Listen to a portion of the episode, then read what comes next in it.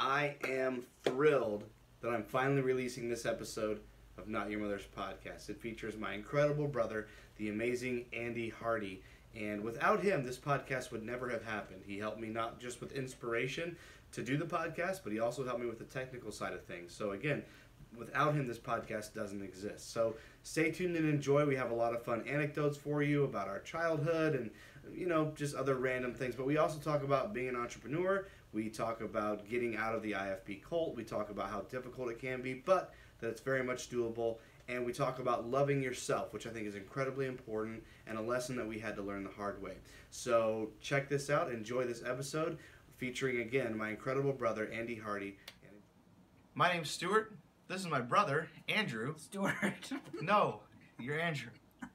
I knew he was gonna fuck this up. And this is the Not Your Mother's podcast. Not your mother's podcast. It's gonna be lit. Oh yeah. Mm. Mm. That is good. Oh, it is. So, um, is that your first? as taste? you've seen, and people, yeah, it is, and people have made fun of me and called it cheap whiskey. It's not the most expensive. I, I like Jameson Caskmates, but this Black Barrel is just as good, if not better. I think That's better. really good. I, I think it might be. We'll see by I the think end of it this has a little podcast. more class than my Caskmates. Well, it's ten dollars more of class. No, I think it it, is. I think it has a more refined palate than the Caskmates. The Caskmates oh, you're a, so fancy.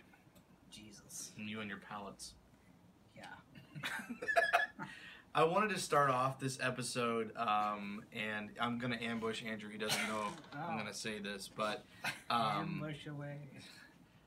I'm trying to be serious. He doesn't want me to do it. Uh, but Andrew has been a huge encouragement uh, in so many ways. And, and to be honest, I was kind of contemplating what I wanted to say before we started. And I realized, will you stop? This is the Hardy. write- This is the Hardy Bunch You had you. me write dicks. on. You wrote dicks no, on yeah, there. I said. I brought it up, and you're like, "Well, dicks always comes up. You might as well write it." So I'm just looking. I don't think that's how that conversation went at all. All right. Let me be serious, damn it. So, Andrew, I want to say a year, a year and a half ago. Look, let's. Yeah. Uh, to be fair, to be fair, this guy's been traveling all day. He's got a he's got a video shoot coming up. He's gonna be busy as fuck tomorrow. He's not gonna get enough sleep tonight. He's had plenty of whiskey already, so he's just kind of Probably eh. too much whiskey. yeah, probably. And now you're gonna down all that shit. really slap. What's wrong? I don't know. This may be the shortest episode. I don't know because we may be going to the fucking hospital. okay, I have to stop looking at dicks. That'll do it. this guy. okay, right. all right. So a year ago, It's probably more than that. It's probably more like two years ago. Andrew started putting out video content, and it was really good. And I don't want to. No, it, it was, and it is. You still do a lot of video content, but like you're doing your own um, vlog type content, and I Oh, was it's really inspired by it. No, like you used, uh, if I remember correctly, Casey Neistat was one of your inspirations, a big one. And uh, I wouldn't say you ripped off any of his work, but you definitely modeled some of your elements after what he did yeah. and I enjoyed watching Casey. And but when I saw my brother doing the kind of work that Andrew was doing, I was just really I didn't. And this was way before I started the podcast. I just thought. Um, I'm just gonna. Have, I'm just gonna just. I'm just gonna power through this.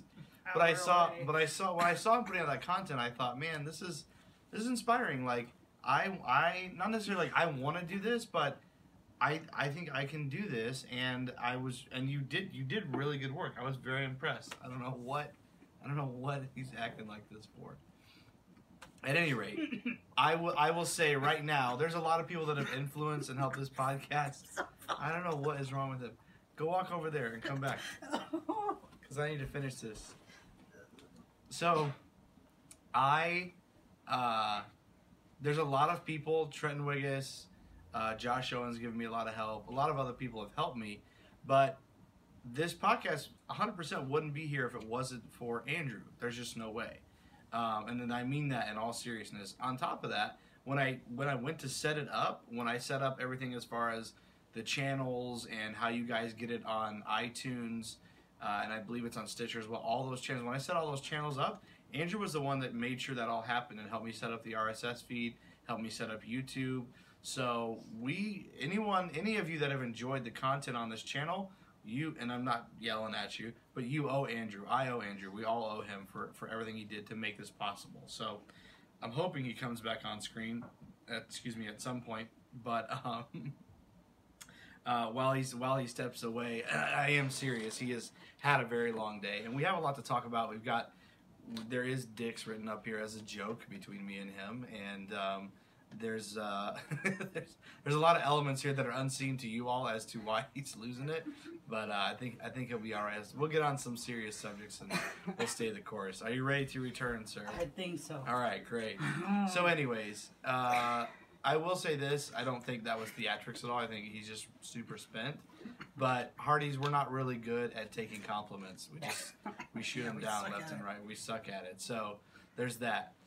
So, what is Andrew? What is your? It doesn't need to be of me, but like I've I've only ever had mommy on, and that was the first episode, and that aired almost a year ago. Holy shit. Yeah, September 22nd was the first episode, and we're filming this on August 21st. So, it's it's been almost month. a year. Yeah, Yeah. next month.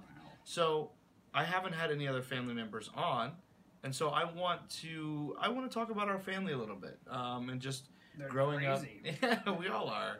Uh, growing up the way we did, just and, and it doesn't have to be. We'll talk about some IFB shit, but just you know, what what would you say is? Uh, well, I'll lead off. So I remember there's a lot. Of course, we have a lot of memories together. Um, how far how far apart in age are we? I'm 32. You're 32. And in March, You turned. Oh, Doesn't know. What is this year? 28. We're 18. Yeah. 2008. So, 28. 28. We're, we're four years apart. Well, five years ish, because in a, in a couple months I'll be uh, I'll be 33. Yes, like But, four and a half Yeah, four and a half. Um, and you were you were born in Winamac, right? Mm-hmm. You and Lydia and Leah were born in Winamac. I feel like all three of You y'all were born. born in I was born in Hammond. I was born at uh, St. Mary's in Hammond or St. Margaret's. Were you blessed by Dr. Uh, yeah, probably more than I wanted to be. Oh. Uh, but I remember one of my. I mean, of course, we have a lot of memories of whether it's throwing dirt clods at each other as grenades in the backyard in Indiana, or um, trying to go down. Remember that hill in the woods? Yeah, it was, It was only tiny. like three feet tall. We always, I- you we always like broke our necks every Yeah, year, it was like it was terrible. like, like, Like a it was black the- diamond slope. yeah. You know, like, Eh, well, we had we had. I think I had. It was Tiffany uh, Duncan that I had on, and she said, "I couldn't believe how jazzed you guys were about that. It Oh, was nothing. great. It was like three feet. Of- Well, I think we spent most of our time like sabotaging each other, which Yeah, is what true. made it so. that made so it exciting. very, um, we had difficult. a teepee out there too. We built a legit. We had a teepee. We, do you remember the Millennium Falcon?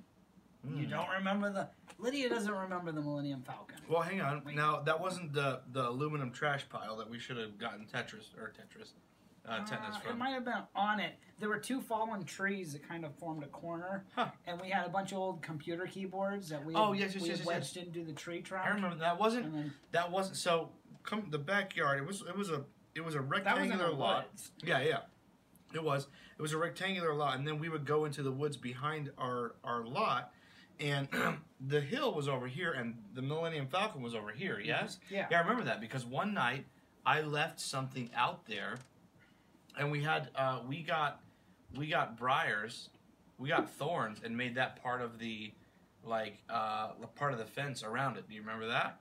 We had a lot of thorns that worked in. Yeah, yeah. But we and there was a lot of thorns in those woods. But I remember one night I don't know what I left out there. I know I lost a pocket knife, uh, Grandpa Lucas's pocket knife. I lost out there, but I left something out there that Dude, if shouldn't- we went back there with the metal detector, we'd probably find like All kinds five of thousand pocket knives. yeah, easily. But I remember one night, I don't remember what it was I'd left, but it couldn't get wet for whatever reason. And I was out there. I feel like like I ran out of my bare feet or something. I'm in the woods, in the rain, in the dark, just the like thorns. I can't find it. I was really upset. I don't remember what it was I was looking oh, for. Boy.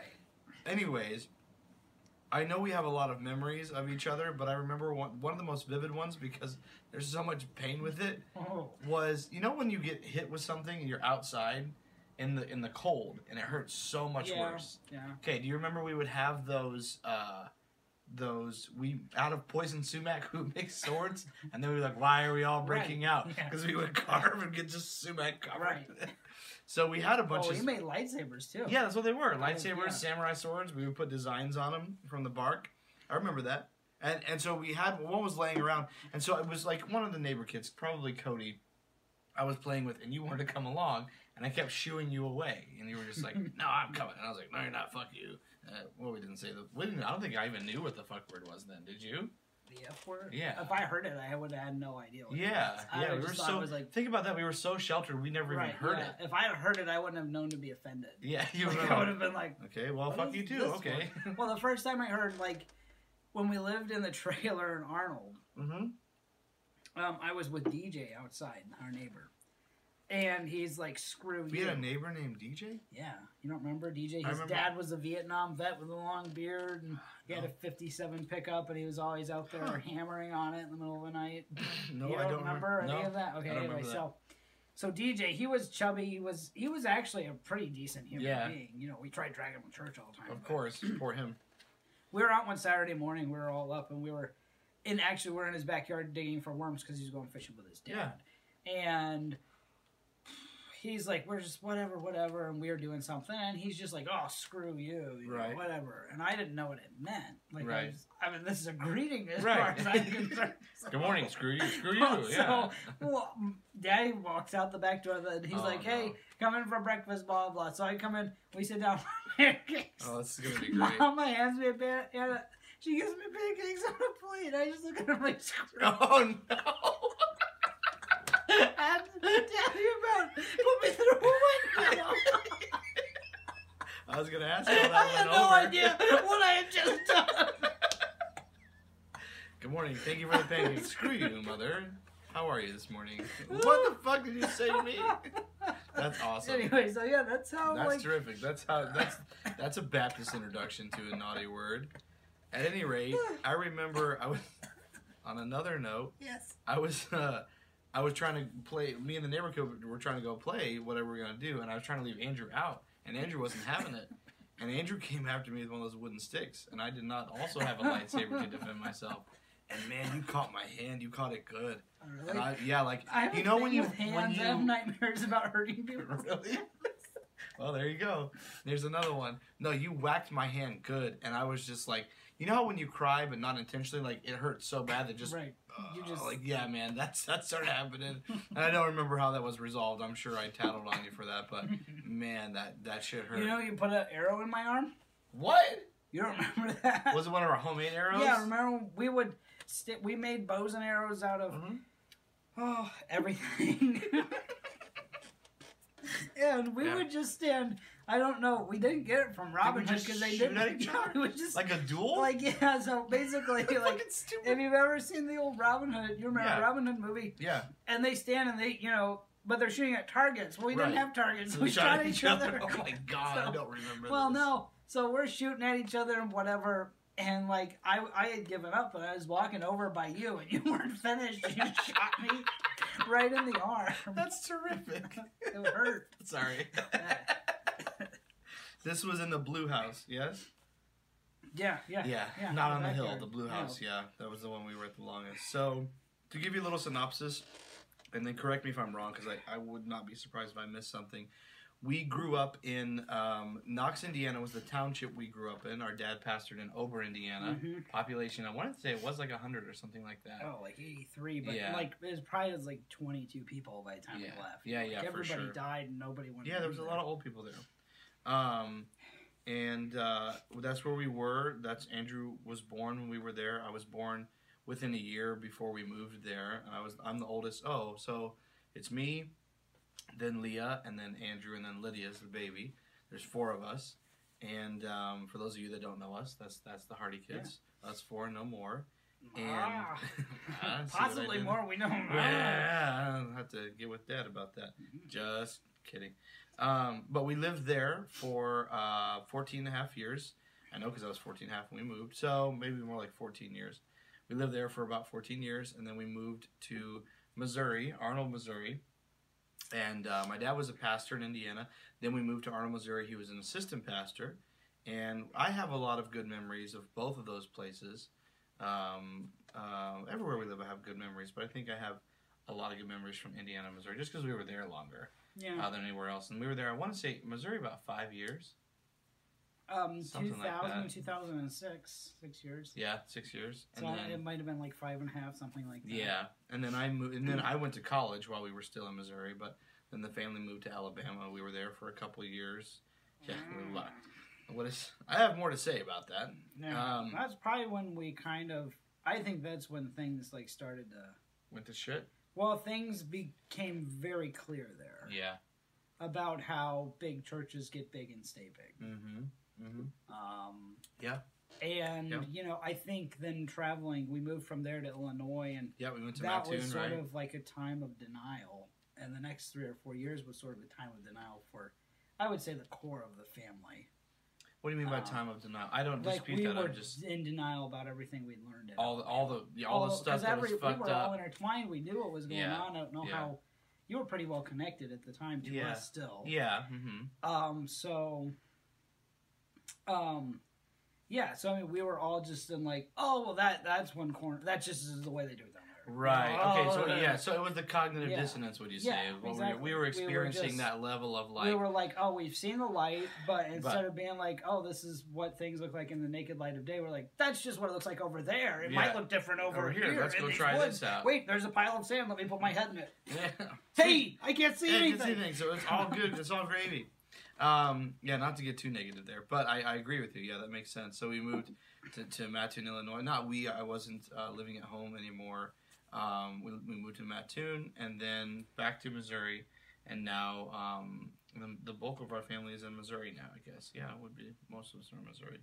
Um, but anyways, uh, I didn't get to this before, but I'll say it now. Thank you for coming on the podcast. Really, I mean, welcome. We're, you're making time for it, so I'm grateful for that.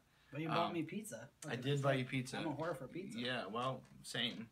So, um, what else? I'm trying to think. Uh, what do you have any memories of?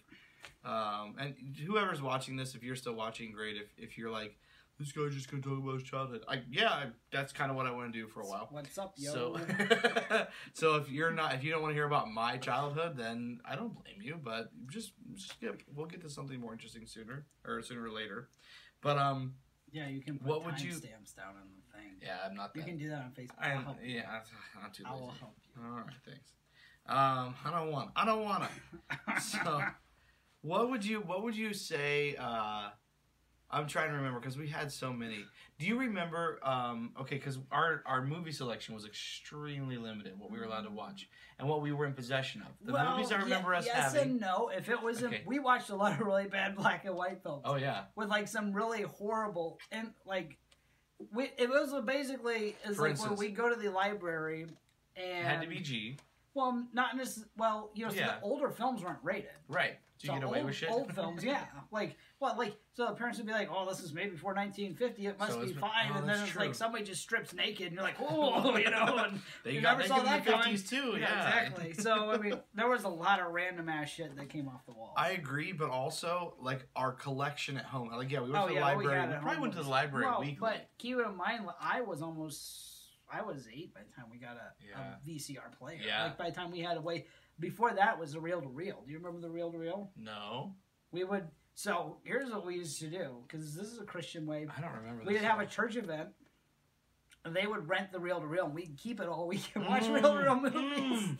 And but we'd be like, Yeah, it's we for the would, church we event, you know, would. on on on, on Yeah, Saturday night. yeah, yeah. But we're, we're sitting in But front all week. all week. We're be- watching be reel to reel films. out. Yeah, Was that in the house on the hill, or no? That must have been. I they the may Blue have House. rented it, but the, I remember it from the, Blue House. Yeah. Wow, wow. I, you're right. I completely forgot about that. Yeah, so we started like it's funny because I feel like it's weird. Like you know how you they describe someone with an old soul. I Yeah. feel like when it comes to movies, Yeah. I feel like I was Same born in like 1901, Yeah. and I started watching Buster Keaton. I started. I love. I have. I have uh, uh, silent movies. I think Yeah. they're terrific. I well, see, and you know? This is something that me and Lydia discussed a Mhm. lot, and that is the fact that now we have you've got special effects, you've got so Mhm. much you can do.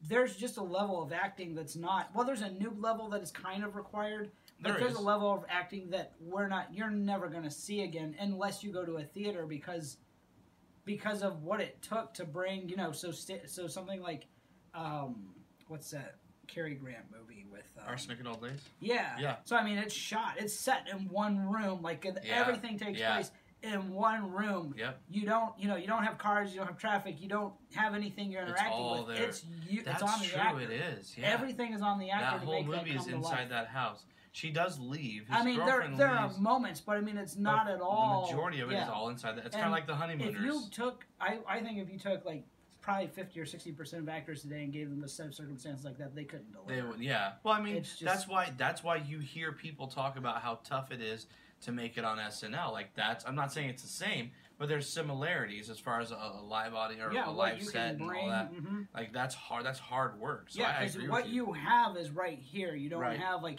today. You know that the, there wasn't even editing back then was Oh, no. taking two pieces of film and putting a piece of tape Slice over them. Yeah. That's it. That Mhm. was all the editing you got. You didn't really get special effects. You know, No, there's no you had to make thing. it. And so if you look at the original, so really what marks the original, like I'm going off in a tangent. no, I want to hear this. What marks the beginning of sci-fi is Twenty Thousand Leagues Under the Sea oh, I by cannot. Disney. I can't wait. I'm waiting. They won't. Anti- Why don't They won't they? Why won't they remake it? They have remade everything else. the bu- like the budget for the machinery so the Mm. it just about destroyed disney really. yes it I just didn't about know this. if they hadn't made it like if 20000 leagues under the sea hadn't made it well it took them it took them How till many years to make up? 1991 No to shit. actually make well to actually make a theme park attraction for 20000 leagues Oh, under the okay, sea okay. when they made it, it was open for four years before it closed Really? because keeping the submarines it was primarily the air conditioning there were so many problems with the submarines when they were because they're submerged you're putting submerged 10 15 people in a submerged Wow. submersible vehicle taking it under the I'd, water lo- I'd love to go on that oh, ride. oh it's though. beautiful it was amazing they had mermaids they had you know it's disney Yeah, so they yeah, went all out all it was of it. bananas. Oh, but it awesome. cost so much they spent more money and- more time with it in downtime Well, I think we may not be on the same track. I'm not talking about a ride. I'm talking about no. a remake. That's why I'm film. saying Okay. they took them to a place where they were where they had They're the like, money "Fuck in the 20,000 bank. No, it took them until 1991. It went out in 57. mm-hmm. In 91, they were at the place where they had the money to actually make an attraction for it. Wow. Because that's how much it co- how much capital it costs. Sheesh. It was That's the nuts. movie itself. Um, I would, I would say the movie itself. Um, I'd have to look at inflation, you- but, you- it I would mean- be it would it's probably over a billion dollars and what it technically Wow. cost them. So, what happened? Do you think it has to do with salaries too? Because I'm not saying they didn't have other big actors then, but that's a pretty stacked cast. You've got Kirk Douglas, Peter Lorre, and then who's the ca- the captain's someone too, isn't he? I feel like well, he the captain someone. is uh, um yes James Mason. Yeah, James well Peter Lorre was he was a good he was a B roll actor. At yeah, but he was showing up with Bogart here and there, right right? Maltese Um, Falcon and you uh, had uh, Casablanca. James Mason Those were probably before cost that, them more they? than anybody. Kirk Douglas was pretty young in that movie. Okay, So, and maybe it's he not wasn't was quite- it so where they spent a lot of money was when so originally Disney wanted the old diving suits. Yeah. Um, the ones with the grated glass and Mhm. the round tops. Well, so they had a company outfit them. They made them. They got to location in I bel and they um, were shit. It wasn't the Bahamas. It was it was it was somewhere Probably near. Hawaii, it was, no? no, no, no. Oh, okay. No, so the deal here was one of the deals with Disney, as even at the time in '57, the waters of the ocean were so polluted. There were only a few Oh, places they were able to actually actually shoot, and get the footage in the kind of cle- Right. clarity that he wanted. Um, so they hauled out. It was somewhere. I want. It wasn't Bermuda. It was one of the island chains down Mhm. there. It just way out in the middle of nowhere. Yeah. They get everybody there, put the suits down. The suits have massive leaking issues. They can't shoot with them. Oh my so they had to pull Redo everybody back. everything. Then they re- completely redesigned the suits. so the so, suits that, you so now you've got to fly or sail everyone back yeah, out everyone. to The location entire, you're again. talking. you you're shuffle talking, thousands you're of, or hundreds of people. Prob maybe maybe just Maybe on- fifty. yeah. But I mean, you're talking boats. You're talking about Yeah. lodging. You're talking so much, so much stuff. That's a catastrophe. Right. So then bring it everything started- back. I wonder if that was at the had to- beginning of They had to redesign the suits. They actually had an engineer design them. And what it actually turned out better in Yeah. Disney's opinion, a lot of people's opinion. So if you see the suits, the suits are they don't have any kind of a modern flair, but they really don't harken back to I original love dive them. I love them. Um, they are fun, they're really well done. They're different. They're their own not- thing. They are. yeah. Um, they're nothing I would really. say I wouldn't say they're as iconic as flying monkeys, They- but I'd say they have that nostalgia of like when you see Yeah. it, you know it's they're twenty thousand leagues under something the that sea. they're not something you would see. They're not something you'll ever see. You'll never Yeah. go back in time and see a picture with these Yep. suits. And the idea is that Nemo existed before his Mhm. time. He developed his own technology. He developed everything, and this is what Nemo Yeah. would have made, which is, is beautiful. I love it. its own way. So they had to they design the suits, they get everybody back, they shoot that.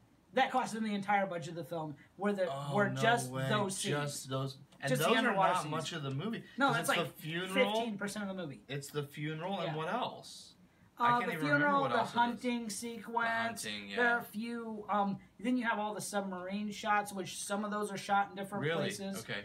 Um, some of those were shot on on that look on the particular location. location. we're talking about. Some were shot in different places. Wow. Like Vulcania, I believe is, is there's a small island off the coast of Hawaii. And I that's think where they that shot that. was shot there for for budget reasons. Yep. Which is why you'll notice the watercolor changes. It's different. Really? had- Um, so there were, I think, at least eleven of the, um, There were eleven or fifteen foot. This is the remote control subs that you Yeah. actually see the full subscale yeah.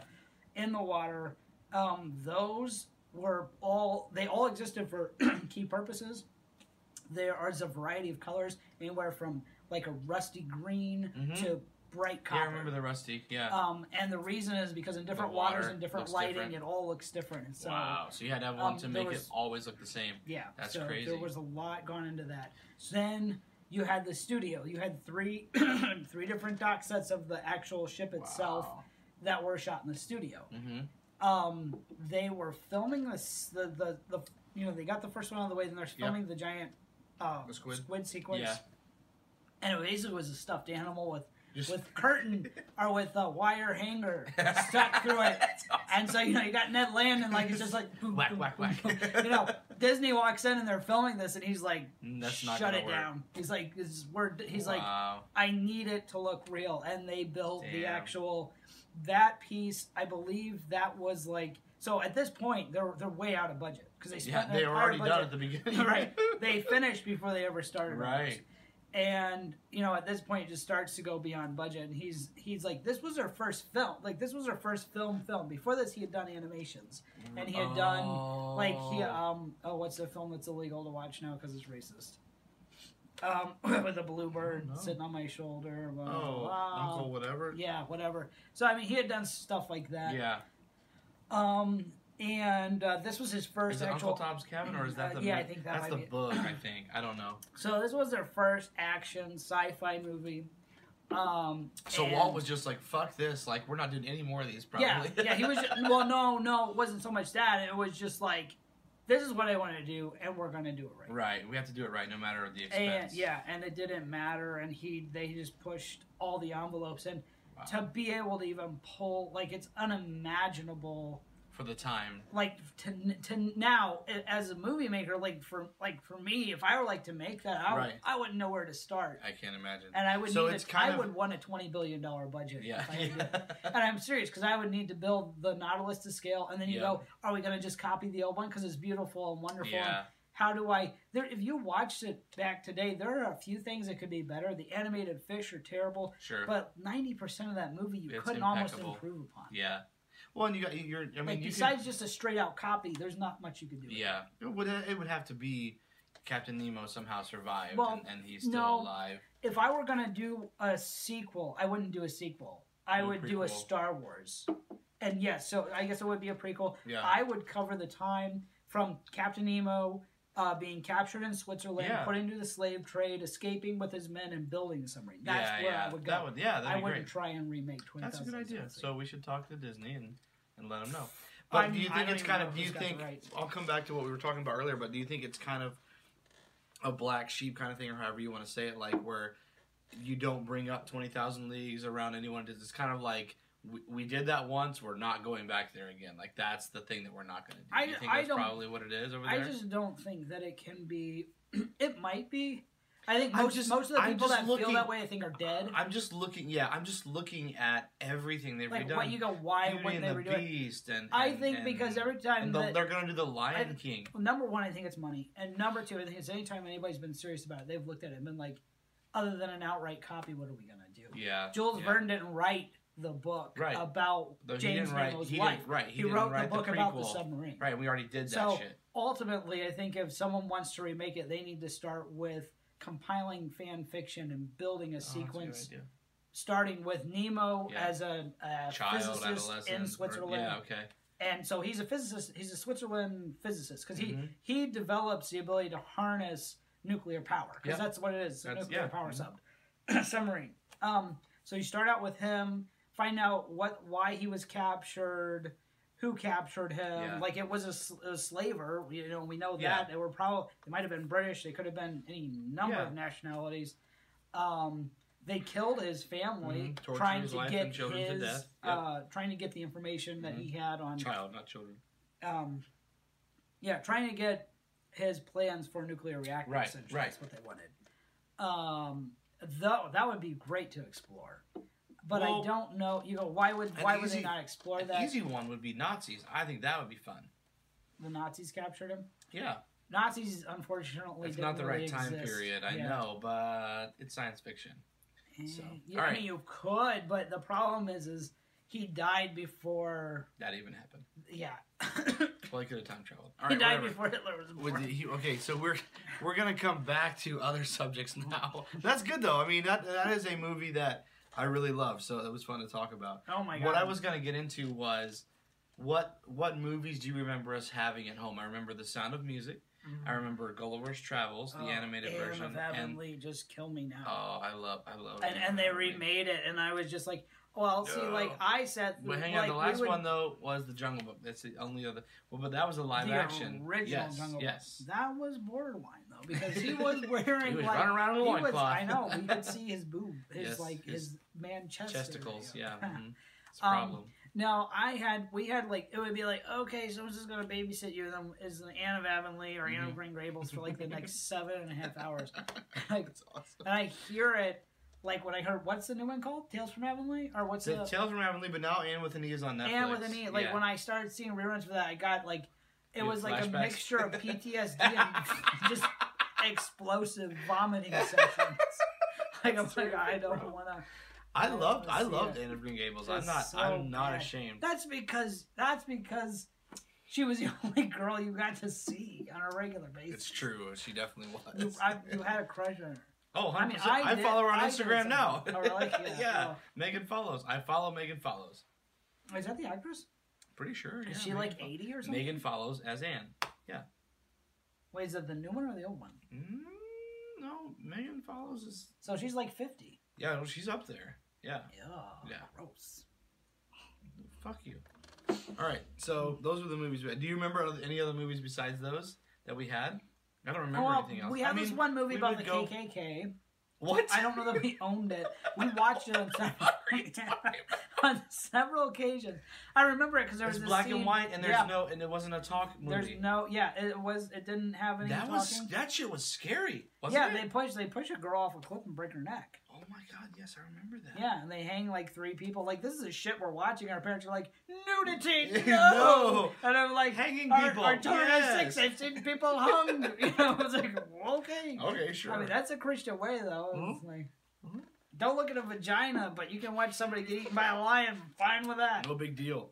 I yeah. wonder why he's a serial killer who doesn't like vaginas. what do you know? But yeah, I, I I forgot about that. I do remember that. And then I feel like we ended up owning the Sacketts at one point because we had scenes we had scenes cut. No, did we steal it? yeah, but that was later on. Yeah, but We that were was still Indiana. We were still cutting shit out of out of out of videos in Arnold. really we were Yes. like what? We're still erasing. So let me hang on. Let me let me break that down really quick. Yeah. So there would be scenes that were Inappropriate. inappropriate. But by the way, this was a something that, that was inappropriate to us was something that was in a is that a spaghetti western? Is that what that's called? Am I saying that Lots of right? spaghetti one. Yeah. Yeah. 70s spaghetti western. That's what how do you, how's there something inappropriate in there? Yeah. There's hookers. It's it's the 70s it's the 70s and it's a western that was made in the 70s and you have Tom Selleck. There's going to be hookers. It's just what it's how it's going Mm, to go. Hookers. Mm. Not related to Bob. So, What the fuck? yeah, that guy. But that's uh but that's what it was like we would we would they would record like we would it was VHS and Well- we would record over those moments. Yeah, but you So just bad stuff recorded wouldn't be right. You would just You record recorded static. fuzz, yeah, uh-huh. So you would just essentially it was it was the same as holding a magnet to it, which you could do as Mhm. well, Yeah. which would just so you'd be like hey, you yeah. that would be yeah, and then that was Because he it. just cut where the woman was that- Right. that, had or her or breasts with showing. a curse word. yeah or yeah like, yeah And in some cases, it wasn't curse words. It was just like um, Oh, it was probably barroom dancing. everything. Yeah, stuff Oh, like yeah. that. Yeah. Like I remember fast forwarding. I remember fast forwarding Pete's Dragon when she's in the bar dancing because she's dancing on the bar. on the bar. She pulls with her the- skirt up. Yeah, you can see, like her you can see- knees. Can you see the knee? Yes. Oh, I just thought it was a calf. Just the ankle and the Um, well, she I'm was wearing ankle me. boots, Yeah, so you couldn't see her ankle. That's true. Um, so maybe you could see her. Well, like her, she's wearing a petticoat, so I mean, you know, you can only see up to about here. I couldn't see shit. But it's provocative and lewd. Well, and she's dancing in a. I remember she's dancing in a bar. Like that was a big problem. Bar like she's in a bar, drink where people drink alcohol. Mhm. So Mm, alcohol. and here we are, well, that's many another years later. It's like Mrs. Stefan really, really helped me with the alcohol thing, and it's uh, like people who even claim to not consume alcohol consume alcohol in so many different ways. Nyquil. They have no idea. Well, frankly, it's better off to have a glass of whiskey in a lot of ways than drink a bottle of NyQuil, NyQuil. absolutely. I'm telling you, if I, I, I now like I know I'm an alcoholic, whatever, fuck it. But I'll go when I'm sick. When I feel something coming, I go get. If I don't have regular Jack Daniels in the fridge, I go get Jack Daniels, and that's what I have. And I have a shot of that. I, according to Father, Uh, it actually doesn't help you get well. And I mean, Really? he had sources. It's not for me. It's not. It doesn't help me get like I. I'm not worried about getting well. If I've got a sore throat or like I have a canker sore, Yeah. I just want to numb the goddamn. thing. right. Yeah. Like if I can, if I can take a couple sips of something and then just power through it. Yeah. As opposed to, and lidocaine's not good for you. The Shit doesn't last anyway. No, it wears off. So anyway, yeah, no, that's how I feel about that. But, Anyways, Yeah, it's a mess. it, it is a mess. So, uh, growing up, I wouldn't. I mean, I know a lot of people that moved around a lot more than we did, but I would say I would put us in the category of we moved around a lot because we didn't. You know, we. What's you know, I was thinking about this the other day. Huh. We moved around a lot. We had a better worldview, I would say, than at least eighty-five percent of most of the kids I grew up with. Why would you? I don't disagree. Why would you say that? Just because we knew that there was something beyond this, like seventy-five This people, this eighty-five town. people. Yeah, Yeah. we knew there was something else out there. We Yeah. knew there was a world that existed beyond Mhm. us, but at the same time, we didn't. Yeah, yeah, exactly. so weird. That's surreal, isn't it? yeah. Yeah. Because it was like we know the world, we know there's something like I mean there are there are so many children you could go to an IFB run school Mm-hmm. and you could just name the first country that comes to your mind and they would not they wouldn't know if you're talking about a bag of potato chips or Yeah, what. that's true. They That's have true. no idea. Yep. They don't Yep. know what's out there. Um, in fact, there are. A lot, I just saw an amazing sign the other day, and it said Donald Trump has made America the best um, country in this nation. Seriously. And that sounds like something you would hear in a Baptist school. Dude, that definitely Because- would be. Yeah, yeah, yeah. And they wouldn't even know. Jack like- Hyles is the greatest world leader ever. Like world Yeah. what? yeah, no. Yeah, exactly. Um, yeah, dude, a lot of a lot of uh, a lot of craziness, a lot of, and, and again, I I'll say this. I've said it before, and I I'll say it many times. I'm sure. I feel like the culture we grew up in was a lot easier on and easier for guys than it was for girls. It Well, just- yeah, because really it was, it. So, and that's so funny because we we harken back, and I say so many times in my podcast, you know, um, that what we lived in was very like 1950s America. Well, that's because when it was in when it was thought up, it came It from Jack 1950s, Hyles yeah. in the 1950s. yeah, exactly. So it's patterned after his day to day mm-hmm. life in the Yeah. 1950s, and then that's what everybody What did. he wore, what he drank, Yeah, where you he wore went. what you wore. You got up. You went to work. You came home. You put your feet up. Your, your There's a did song- everything. called Little Boxes. I think it's called Little Boxes. And it's and it's about all those homes that went up. I want to say 40s and 50s, um, when it was just all these all these subdivisions started springing up, and all the houses looked the same, Mhm. and all the people looked the same. Went to the university, something like that. Like it's just like everyone had the same cookie cutter life in the picket fence. And while I think that's a great bit of nostalgia, and that's a great, not saying it's a great time period because there's a lot of oppression going on, a lot of things wrong, and a lot of progression not happening until the 70s and 80s. But I, and again, I wasn't alive then, so I, I can't really speak with great uh, Well, knowledge we kind on it. of were because we kind Yeah, of we lived kinda lived in we lived in the 50s. Yes, but I wasn't know. literally there. So, Yeah. my, but my thought is like, yeah, it's nice to harken back to that and think of that as a as an interesting I don't time or think history. so because what I no, I don't. When I but not to back, live by it. Not Right. to live by it. To, to look at it as like, oh, that was an interesting time and, and But that was cool stuff. That's but I think that's a problem. Is I've gotten to the place where I don't even look at it as a cool. I don't look Yeah. back with nostalgia anymore. I look back with a little bit of disdain. yeah, like, like what the fuck? how can you treat your fellow people? Hey, Mhm. okay, you go back to the fifties. I mean, Yeah. black people were still drinking out of different water fountains. That's true. You're right. You're right. I don't look back in, at any part of the 1950s and like it's cute. And the re- I think the reason we looked at it that way is because everybody kind of wore a shirt and tie back then. Yeah, And that was our day to day garb was, as yeah. Christian, Yeah. as whatever we were. yep. And I think there's a big part of it was just the visual similarity. And we looked back and we're like, well, they dressed like we are and we are perfect, so it must have been perfect. It must. Yeah, that's a good. That's Um, a good point. And I look back at those times now and I'm like, mm. Yeah. and also, you know, I mean, just to get into a phil- philosophical level, Yeah. like society has a way of like eating itself up. Yeah. It's really hard on people. Yeah. And the whole cookie cutter, cookie cutter is really bad because what happens is that's a good life for one of those people. Right. But, But when you try to copy and paste it for for everyone, no, Yeah. we're all different. Then you wind up working your butt off trying to again, it's kind of keeping up with the yeah, Joneses or is. whatever. You're trying to be You're like Joe Blow next door, You're not enjoying but you're not living your own life. You have to live your own life and figure out your own shit. Yeah. Yeah. No, that's that's and absolutely I think that's I, absolutely I right. find that very frustrating with society. I find it frustrating when people um, emulate or adopt mindsets that are destructive to their own. Like it's like, okay, I'm not a morning person.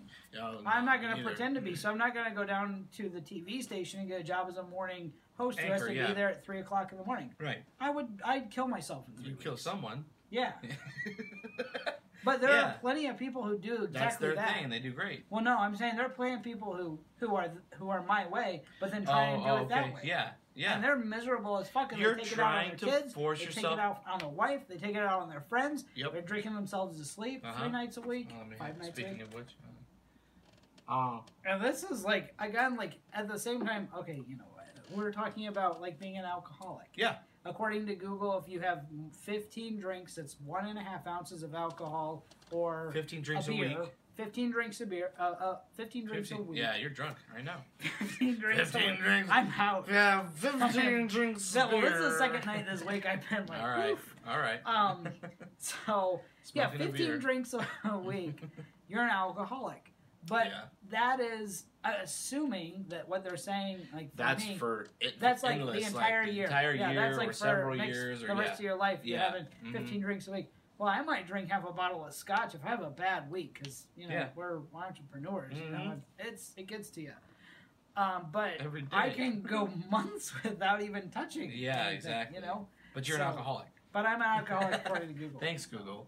Um, and I, and I, I guess on that subject, I think what was a funny thing for me, and it wasn't so much growing up, it was it was becoming an adult and kind of finding finding my way to who I to who I was gonna be and what I was how I was gonna live my life. Before I started drinking any alcohol, I had lots of friends. I got a job out here in California. Um, and a lot of them drink. Like we, I actually worked at a startup where we would have, uh, I think it was Thursdays. We would have what they call a team huddle, and they and no one was getting drunk, but they had beer. They would Yeah. have beer at the team huddle.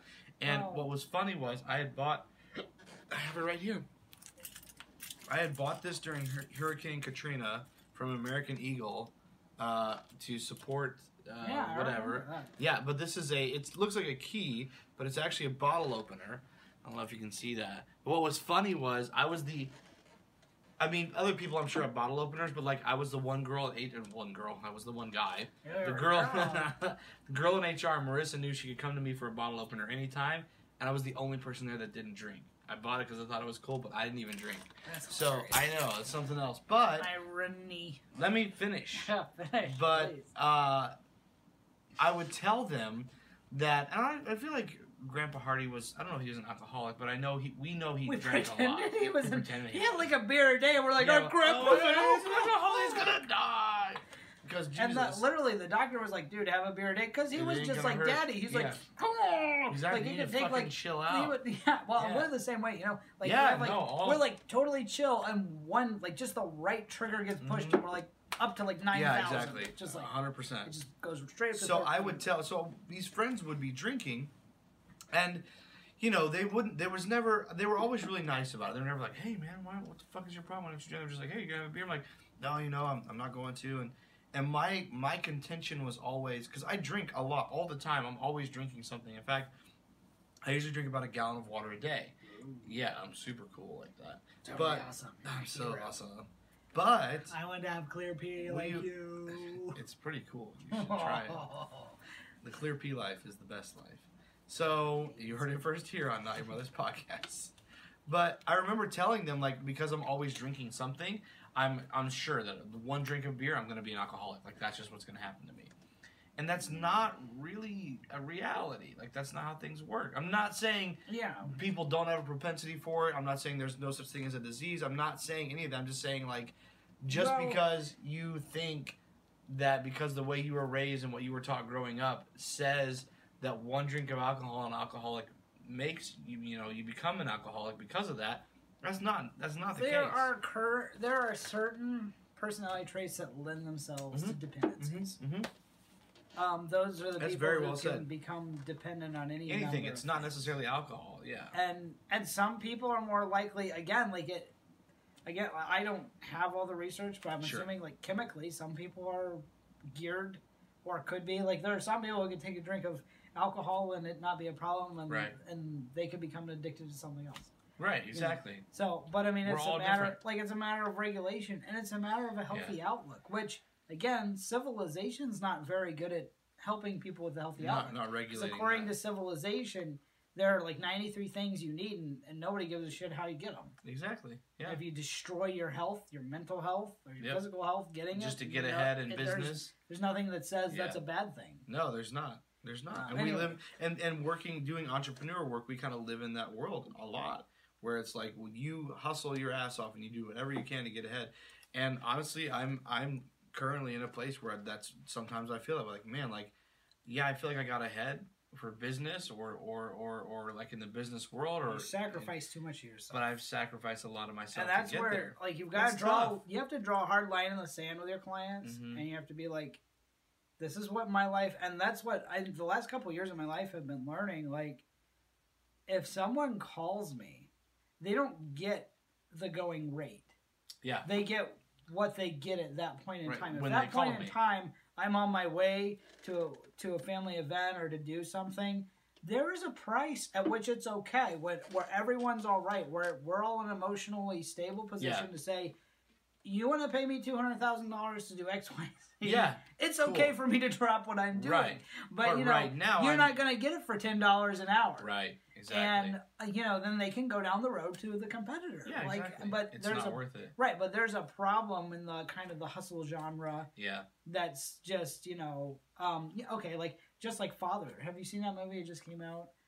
Um, No. they're the it's a it's your typical movie about an executive, someone in an executive level position, Right. working their ass off, ignores their family, Right. and then realizes when they're like 35, they suddenly regret it. Well, what they really don't, sh- first of all, what they don't show is they don't show someone being groomed by society to be a sociopath. Yeah. Mm-hmm.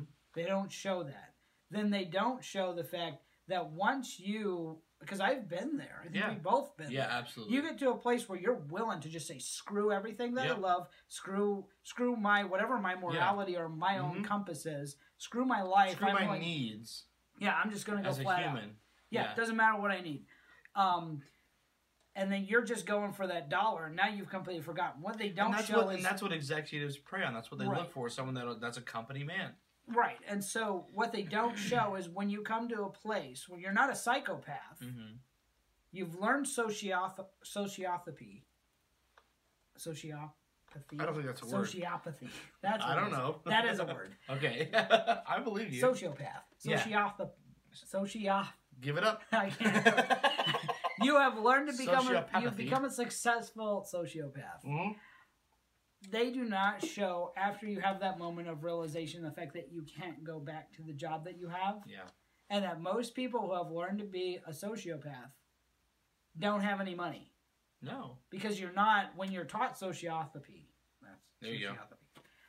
You're not taught like how to handle your money, and oftentimes you're spending your money trying to Make you know. money. You know what's interesting is in the kid Yes. I love that um, movie. when he's like he gives his dad a check for a moving van instead of going and helping him move. yeah. Yeah. they what That's a they don't example. what it looks like is he's got money to spare, but the reality is is when you're not a psychopath and you spend your life trying to be a sociopath, Mm-hmm. you use your money instead of your time, which means at the end of that road there's no money. There's no money left. Yeah. Yeah, because you're spending And- your money because you don't have time. And there's also no time. Yeah. Well, and then when you get done, so this is where I my, my conclusion that I hit when I was in Mhm. sales with the Ben's Warehouse, and I made more money than I ever made in my life. Right. I gave most of it to the church because I was trying to get a Good honestly, I was trying to get a wife. I wanted to get. That's what I believed was going to get me a wife. into was- that, yeah. right. Um, I wanted a girl. Um, Sure. The reality is, all I had to do was go down to the bar on a Friday night for There a couple of times, Well, I, I mean, I don't know. You might get an I would have found no, but I would have found some, I would have found more than I was ever Yeah, going to get. As a church, that's for damn sure. And even an STD would have brought me closer to a lot of people that have been worthwhile for me meeting than, this is a than true the church. saying. Um, but when when I was in that, when I came to that place, it's Yeah. that beautiful moment that all these movies in Hollywood have preyed on our emotions with, Right. That are just oh my god, and they figured it out and they realize their family's good and like Family Man with Yeah. Nicolas Cage. Yep. What they don't show is you cannot turn around and go back to that job. You can, but you won't be It successful. won't, it it. won't work for you anymore. Yeah. Yeah. Yeah. So, and- but that's and- the end of on. that's the that's And the you're a goddamn flat broke. Yeah. Because you've spent all of your You're money fucked. denying your emotions And that's- that entire time. it's a fun Hollywood story, but like at the end of it was oh, it George Bailey like for years. all that shit. It's, it's once you get to the. I like what you're saying because that's the end of the movie, Right. and that's and That's Western culture in. America. That's what we know is like. Oh man, he finally figured out. Good for him. And then you walk out of the movie theater and you go back to your day to day life, Right. and you don't realize Well- if you try that shit, you can do it. It's doable. Yeah, you're But, gonna be like, homeless. But yeah, but yeah, like all the fallout afterwards is like, oh the fuck. the fallout. This is why there's no more of the movie when after That's that resolution happens. because you go, oh, he was successful. He had money. He must be. They must be fine. You know, you watch just like Father. You assume you know her.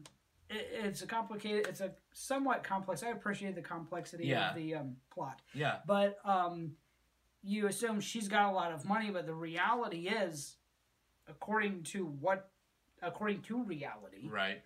is that she doesn't have money because she spent her money fixing her emotions. Right. And when I say fixing them, I mean these people don't go to therapy.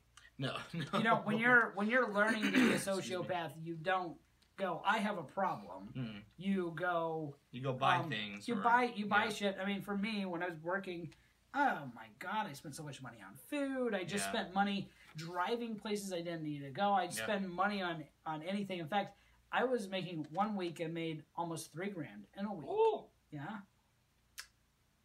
I was regularly overdrafting my account. No shit. Wow, that's unreal. Damn.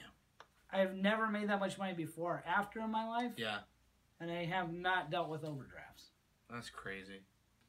And you think it's just because of that whole mindset of It's because of that because you're de- constantly denying yourself. So at every Yeah. turn where you don't have to deny yourself, you immediately indulge any part of yourself that's possible that Yeah. can be possibly indulged. yeah, that's a good point.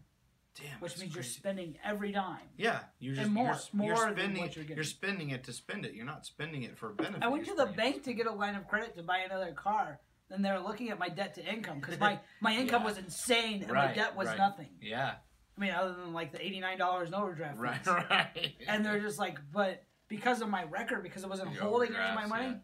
they couldn't loan me any money. They're like, you have insane debt to income. We don't even understand it. There's no way we can loan you a dime. Damn, that's Because I had never paid them back. No. Well, know? here's here's a question for you on a uh, on a different subject or similar still. If you want, if you feel comfortable talking about it, if not, I can talk about mine a little bit. But do you have a moment? Because we were both raised in the IFB. Do you have a moment or maybe a time period that you can look to and say, "This was when." You know, I realized something was off, or this because we're so in, we were indoctrinated from birth, both of us. And again, I'm not saying that against our parents. I'm I think the first time I took all of my money to the church and gave it to them, I, I felt like it wasn't right. What? you- how much money are we talking about? Seven dollars in a Oh, piggy okay. bank. Yeah, Like yeah. I, I know it was five or six, When you were when you were an adult, when you were a child. five or six years old. Oh, really? And then after Wow. that, the next time I felt like something was like really wrong with our family, Mm-hmm. I wanted gummy snacks on my lunch, Yeah. and I went upstairs, and I know I didn't say like I didn't complain. It wasn't. I didn't take it out on anybody. Yeah. But okay, so I mean, what we literally at one point we were digging through a dumpster. Yeah. Aldi's dumpster in Plymouth. Yeah, I remember. Um, and that's what how we packed our lunches. Yep. And one night I went upstairs, and because like And by the way, I want to I want to make this statement, and this isn't against. This is this is just to, to clarify that. I'm pretty sure when we were digging through a dumpster, my dad was not only pastoring, he was also working was a full time job. full time. Full time job at Grand Rental Station. Right. That guy's working his ass off, and we still weren't able to make ends meet Right. because he was a pastor. Because church. Anyways, I just want to. I'm Well, not and- diminishing that. And I'm just whatever expenses due to church, always church came first. Yeah, like the exactly. money for the the, the happened. at church buses, the bus promotion, going out soul winning, the gas for every came event. Like before your family every time. exactly, and the, I don't blame that on my dad. I blame that on the institution. Right, it's a mess. But um, we were packing lunches. hot. I don't know. I was six, seven years old. We were all packing lunches. Mhm.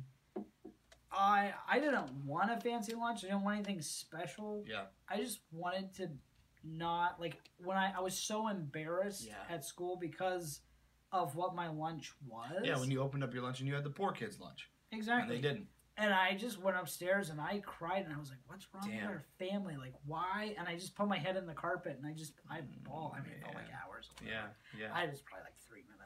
But you know, I just cried and cried and cried, and I those are the moments when I was like, you know, beyond that, I think I just got numb after a while. yeah, you But do. early on, those were the first few moments where I was just like, this, like we're not living like everyone else. yeah. This isn't normal. Yeah, this is, wasn't normal. And then like Yeah. you get to a place where you become numb to reality. You, well, you have to, like to- in order to you function. normalize. Yeah, well, and I think in order to function, in order to not have those breakdown moments, in Yeah. order to um, be able to tell yourself that everything's okay or you're you're somehow normal, you have to, like you said, normalize it. You have to tell yourself, look, this is my normal, so it's okay somehow. Um, I'm not. I mean, I'm selfish a little. I think we're. I think We're all we're, innately selfish. But we should. There's here's the problem. We're taught selfishness is wrong. Selfishness is great. See, Selfishness is just self-preservation. my big my big problem with that teaching is that you you can pretend to take care of other people without taking care of yourself but you can never really take care of, other people, without taking. without yourself being taken care Right. of Well, and here's the problem: is that what was happening was those people were pretending to take care of other people and Yeah. only taking care of themselves. Exactly Like all the It was a priest, front. the priest thing that's going on in yeah Pennsylvania right now. yeah oh my god Um, so, you know, I, there's so much there. But um, what were we just talking? um d- selfishness is not necessarily a bad so thing no, selfishness is very good. It's just self-preservation, and Yeah. you've got there are certain things you need mentally to function, physically to function, and if those things aren't in place, you'll never be a good role model. You'll never be good to take care of your kids. you're not going to be a good human Yeah, you're not going to be a decent person. Yeah. So you've got to cover those bases, and we were taught to constantly forgo that. Mhm. I know where I wanted to go with some of that Huh. was I systematically gave all of my money to the church in, in Yeah. stages. I would so when we go to pastor school, Daddy Mhm. would like give us money. yeah You know what I do with it? Like You the put it in the they plate. pass the offering plate, I dump I it put all it in there Daddy would get mad at me because he's like, I gave that so you could, you know, you can buy food, food and blah and yeah. blah blah. and so he's mad at me because I just did what I thought was What the most was the right excellent thing. that I Yeah. could do. yeah And now I'm supremely conflicted, and now I feel bad, and now he's not eating the food he should be eating because he's having to pay for my, My meals food, yeah. because I took the money from my food and put it in the offering plate because I'm trying to help God. Yeah How do you deal with that? How do you even Yeah. like? how do you even do you approach that? that yeah that's crazy And that's been like that was my life until what maybe 25 years old, like Yeah. just giving shit to the church mm-hmm. because it's all we were taught. Give shit to the church, and and, you know it- it's and, cast and your it's bread all going to work out. This is a wonderful Cast your analogy. upon Cast your bread upon the water, and how return, don't it? know. How many I like don't know, tenfold or whatever? yeah. Well, here's the problem with that. It does, but it's all soggy and shit. You can't do anything with it. Yeah, it comes It bobbing on literally back. does. Like, have you ever put bread in the goddamn water? There's It nothing expands. you can do with it at that point, and that's giving. That's Yeah. exactly what it's like to giving your money to the church is the same thing as throwing Putting bread in the water. in the water, You're not yeah. gonna make a sandwich out of it. You can't put it in a toaster. There's It looks a lot bigger. Oh, it looks a shitload bigger, but it does nobody any good. Yeah, no, that's a good point. That's a good point. Um, th- that's just interesting though to me to kind of. I like to hear where people kind of made their departure or had those thoughts of like Well, something's not right. You know, something's not. I mean, my initial like my separation actual, came yeah, when I was the music director for uh, Blessed Hope Baptist Church, Mm. And I was taking prescription drugs. yeah, which was stronger than probably the illegal medication. I would have been doing a better job Right. for me and worse for my body. right, Um, taking prescription drugs, and I was leading the music like just high as fuck every Damn. Sunday morning. And one Sunday morning, I got up and I had like I was having a particular bad day. Um, you know, the reality is I shouldn't have been getting up at seven Yeah. o'clock to go do all that bullshit because it didn't matter anyway. And you know, I'm pushing my body and I'm tired.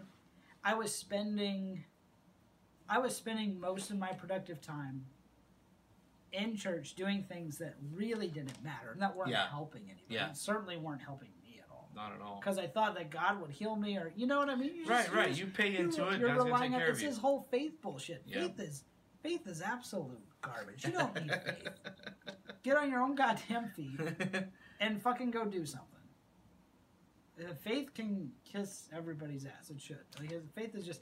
I don't like. I when I see a goddamn faith I post. I think okay, so I, I want to meet what you're saying, not meet it, but like meet it out with a little bit of my perspective, which is your our idea of faith is is a it's an absolute idea. It's not having like you said understanding self worth. confidence, It's not confidence, but a lot of people see faith that way. Yeah, I the way we see faith and the way we came up is faith is like you take like you said you take all your money and give it to the church. You take all of your thoughts and feelings and aspirations and you give them to god and you say god do whatever you want with it. That's what faith, faith is just Right. All that you are and that you own No, faith and is giving driving it to god uh, a car with an empty gas tank Yeah. to the place where it runs out of gas and being like, I don't understand why God didn't take care of me. Well, Exactly. you're a freaking idiot. you're a fucking moron Like, yeah There's no like, and that's insane. i just want to i just want to make yeah, that perspective most- understood so it's not like people. when you say faith, it's not like, hey, have faith in yourself or have Yeah. faith that people are good or whatever it is. Right, It's no, more mo- of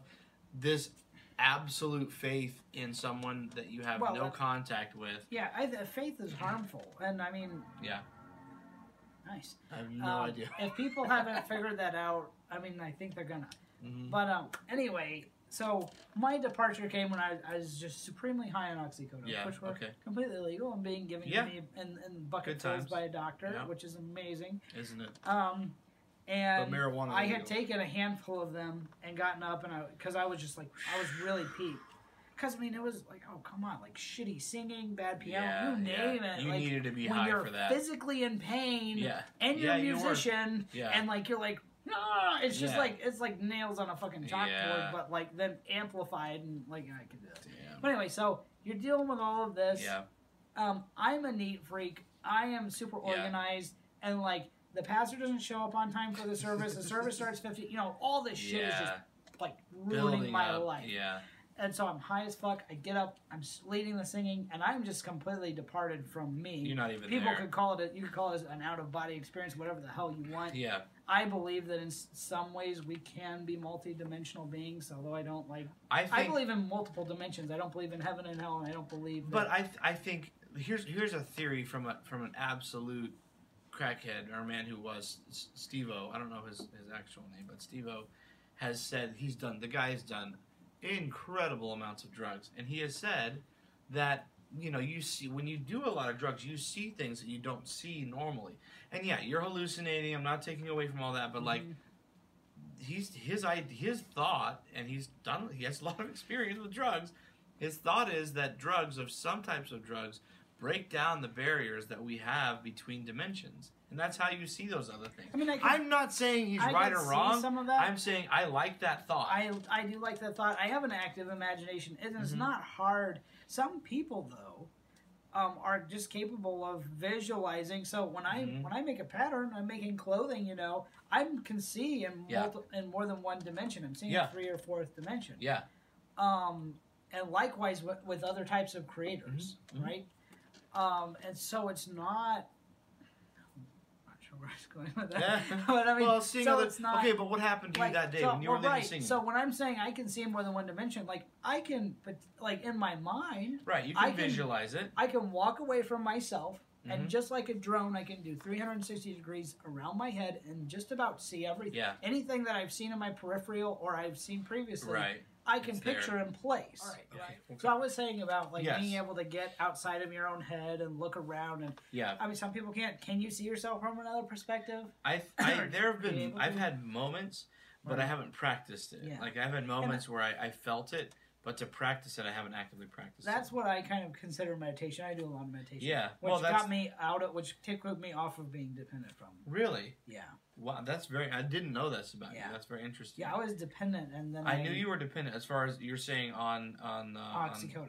on oxycodone. Extremely And you're, dependent. and you're well, what saying that happens is you get to a place where you are not where like I, I have physical pain and I was Yes, in physical pain, but you get to a place where you're used to being numb to the pain yeah, and you begin to freak out about what happens if you ever feel the pain again. right. It's not the pain It's the anticipation it's of the feeling thought. the pain. Yeah, And when you're Wow. on heavy medication and you actually have physical pain, when the medication wears off, it's a very stark I can um, imagine. moment. It's not. It isn't pretty at all. And so that fear is there for a very good reason. Right. Um, it's warning you. right. But I mean, you you've got to get to there's some pain. Like there's some pain you have to live with. There's some pain Yeah. That heals, and the pain that doesn't heal, you got to learn how to live with. Fuck. That's, But anyway, that's tough. Any anyway, so Yeah. So I leading singing. I'm leading singing. I had had like four oxy. I don't know how many milligrams that they were, but it Yeah, was it was it was enough. plenty. It was too much. And I mean, I was just boom, and I got up there, and I was like, I'm leading. I mean, I'm leading singing. Right. This guy's gonna preach. They're gonna take an offering. You know, what I mean, it's just it's just this yeah. It's the motions. and I'm like, nothing matters. Hmm. Nobody in this audience. Every the only thing they care about is that I'm in my place. Yep. And I'm doing a good job Mm-hmm. and I'm fucking high as a kite. And if I were up here on amphetamines or an illegal thing, and they knew, they'd be horrified. It'd be terrible. They know that I'm up here illegally, high as fuck, on medication, Yeah. and nobody cares. no one cares because you're in your place doing your Right. thing. Nobody cares. So none of it mattered. And that's when I realized you you remember hearing all these evangelists, I was on the platform and six million people, and that's when I realized I wasn't saved. And I'm like, Yes, yeah. I should be realizing I'm not saved right now, but I'm Right. like, I'm realizing this is matter. a bunch of fucking bullshit. bullshit. Yeah. Yeah. And That's a, that's. I went. I got. How did the rest of your day go? Oh, I couldn't stand when I got off the platform. I laid down in the back of the church, and somebody had to carry me out. No shit. And that was one of the last times I ever went to a church. Wow. That's insane. Like that was the end of it. Yeah. Shortly after that, I went dry for forty. I well, I got very. Well, that I had to was. I went through a little bit of a roller coaster emotionally. Mhm. Got really depressed when Mhm. stood on a bridge. Wasn't planning to kill myself, Sure. but I didn't. Real. I didn't want to go. I did not want to be where I was, and I didn't want to go where I was going. Right. So and I was were trying to figure out where I was going to go, and I'd have, I'd have rather died under the, the wheels of a semi truck than have gone down that road another, Right. another year. Right. And so, police Wow. police officer, in fact, a police officer who got fired this year No shit. for for going to counseling for depression.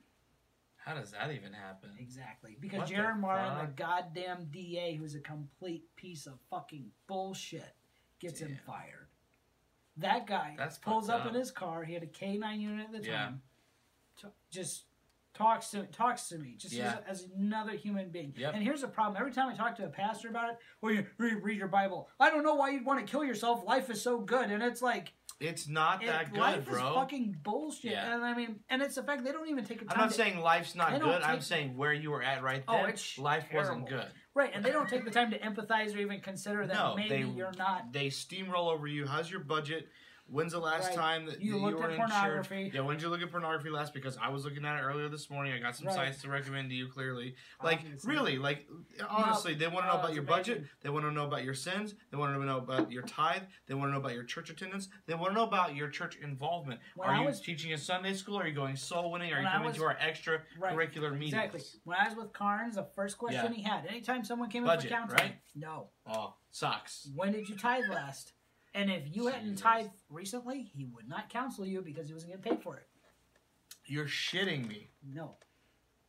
Open Bible Baptist Church. Beautiful piece. Sam not, Carnes not fucked, open at all. Sam Carnes fucked me, head fucked me more than any other person on the earth. I know he did. Fuck that guy. I I, I kind of, well, I kind of feel sorry for him in a lot of ways.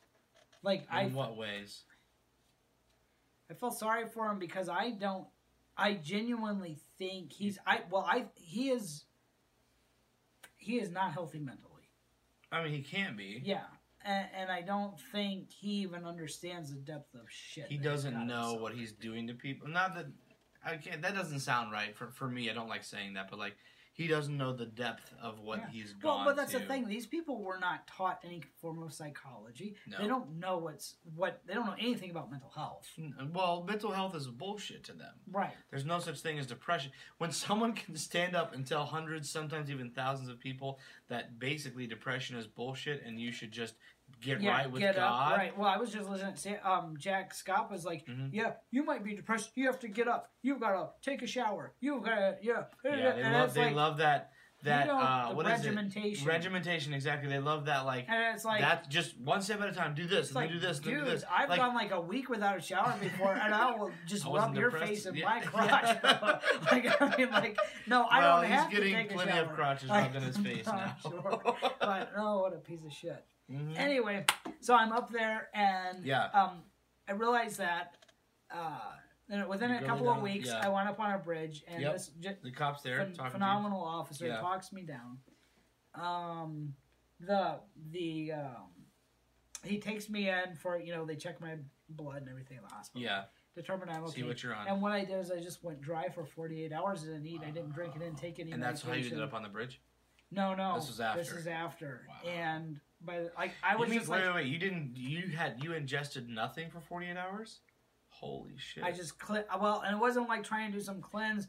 I just didn't know what to do, so I wasn't gonna do anything. don't do anything. Just just sit here and don't do anything. And I was like, you know, if the pain comes, the pain comes, and it Yeah. did, and oh, it I can't imagine, bro. just about the end of that period because I had taken a shitload of medicine. Now, if But- you don't feel, I, you don't have to talk about this at all. But can you explain just just for our listeners a little bit of the kind of pain that you? St- I know you still deal with pain. Well, what I like pain, what you what the- you have what you have with. What well, what have, I have what is spinal stenosis. Okay. and there's um, debris bunches up on the inside of my spinal Okay. column, pushes against my spinal cord, and it sends random signals off.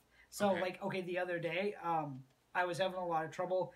I felt, I'm trying to remember which hand it was. Yeah. I'm pretty sure it was this one. Your right hand. This felt like it was burned, just like if you had grabbed like a Like pan. that It just burned. Fuck. Yeah, burned for for so a couple you hours. you get pain signals sent to I get all kinds of, of, body. random pain signals. I can't. I don't have any wet, dry, hot, cold sensation in my feet Really, I didn't know so this. burned out. Yeah. Wow. Um, if something hits, so I'd have had surgery here, and the the nerve endings haven't grown in completely on beneath my knee. your knee, okay, on your Um, knee. but just because of the way, because because of the way that my um, spinal stenosis is Uh huh. got things going down there. When something hits my knee, um, it doesn't like uh, the pain will last for about an hour. Like if I s- hit my knee in a corner of something, the pain lasts for quite some time. And then like I have arthritis in my knee, Yeah. and time to time it feels like, and it can go on for quite some time, but it feels like someone shoves an ice pick in my knee. Fuck. Then I have like um, different pains in my thighs Yeah. and my hips. A lot of times, like it'll feel like so I can get the feeling of like having a cramp but not Yeah. have a cramp. There's nothing there. Yeah, Wow. um, But that's then- what that's what you were dealing with then. right. And then I have muscle spasms. Um, I do have a lot of lower back pain, which Yeah. which kind of comes and goes with like him hauling bags through airports and whatnot. Right. So it'll hurt bad for a couple Yeah. of days, and then it, then you'll it be gets all right better. a little bit. Um, you know, and then obviously, you know, the big thing for me is like making sure that when I do something, I have the appropriate amount of downtime, which I never had Yeah. before. Y- and being an exactly. entrepreneur, you can do. Yep. I can go. I can can like this that. week is an insane week. But and next week you can chill. Next week I can chill. I've got a lot of like I've got a lot of sewing to do, which Yeah. doesn't really take a whole lot of work to do. you And know? does it cause does the Yeah. uh, by the way, for those of you that don't know, Andrew is an incredible tailor. In fact, he he flew in, he got here, one of the first things I had to do was tailor a pair of jeans for me. I bought them, I knew they were way they're 34. I'm like, what are we deciding? I'm like 27 maybe. like maybe a 27. and a half, 27 yeah. inseam. So I'm like 34. So he took a bunch of he, he did a bunch of work as soon as he got here. He his wedding is coming up. He brought the suit and shirt and everything and uh, was like outfitting me with that right now. Like he's an incredible tailor and um, I'll just do it right now. Like if and I don't I know you don't like to do I don't think you like to do it unless you have the person there with you. But if you need tailoring done or you need you have some questions. Andrew's the guy. He'll take care of you. Anyways, Yeah. your tailoring work does that tend to cause you much pain at all? Because I mean, Not really. your Like, I mean, fingers I have to hunch- be fixed. No. Hand pain. Well, no, not really. I mean, um, I hunch quite a bit, but it doesn't like no, it doesn't really tailoring doesn't cause me any pain. Okay. Um, however, when I am in a, in a heightened like you like after this week, Right. um, okay, there are some like I could hem a pair of pants, some simple things Mhm. which I don't A lot- like. I lot don't- more difficult. I really no, I don't like simple work, but I can do sit down and do simple work in the worst of states, and and it's not a problem You're right. uh, more complicated work. So setting a sleeve head, you're setting Okay. so you have the the inside of the shoulder seam and the out Mhm. the actual sleeve head and the crown. You're actually setting a certain amount of fullness on the outside of that. It's a very complicated It process. sounds like it. And when you're like sweaty or tired and and you're you're on edge, it's not something you, can't- want to be doing. Yeah. no Because way. if you rip it out and redo it a few times, you can you can cause a lot of damage to one or both sides of the fabric. Uh, Um, so I mean, like things like that. But Yeah. understanding and realizing that's very important yeah. with physical health. Know issues. yourself. Yeah, Yeah. you got to know what you know. Hey, what can I do? Okay. So you were on a bridge, then you had a 48 hour kind of. I went dry for Dry. 48 hours, um, and toward the very end of that, I was um, like it, it hit. I was in significant pain. I like I was just like wow. And then not long after that, like it wasn't long after that, and I don't know if it was a shot of adrenaline or what. Yeah. Um, I just felt better. Really. Like Just I know, I know it sounds insane. It almost sounds like a, a Christian, like Right, right. spiritual Come to. Jesus moment it for wasn't, sure. It wasn't. I mean, it was a lot of work. It was intense. Yeah. It was hard, and um, and I was awake that entire period of time as Right. well. Oh, really? Um, the 48 yeah. hours you didn't sleep. No, I didn't. No, because you can't. That's like, miserable. you can't go to sleep. It was somewhat miserable. It was worth it. Like I don't know that, and I'm sure that you could go to a therapist or a psychiatrist, Mhm. and they could recommend a much clean, better way to rehabilitate. Yeah. It was but the way fact that you I did, did it yourself, though. Yeah, That and has I pushed, power I with pushed it. myself through. Um, Yeah. And I just I got rid of I got rid of my medicine. I know it Wow. probably sounds crazy. Um, and the next thing I did was I I went into the bathroom, which had some black mold on some Mhm. of the um, um, where the Tub. caulking was, Yeah, coffee. and I I cut all the old caulking out and I recaulked the shower. And when it was dry, I took a clean shower.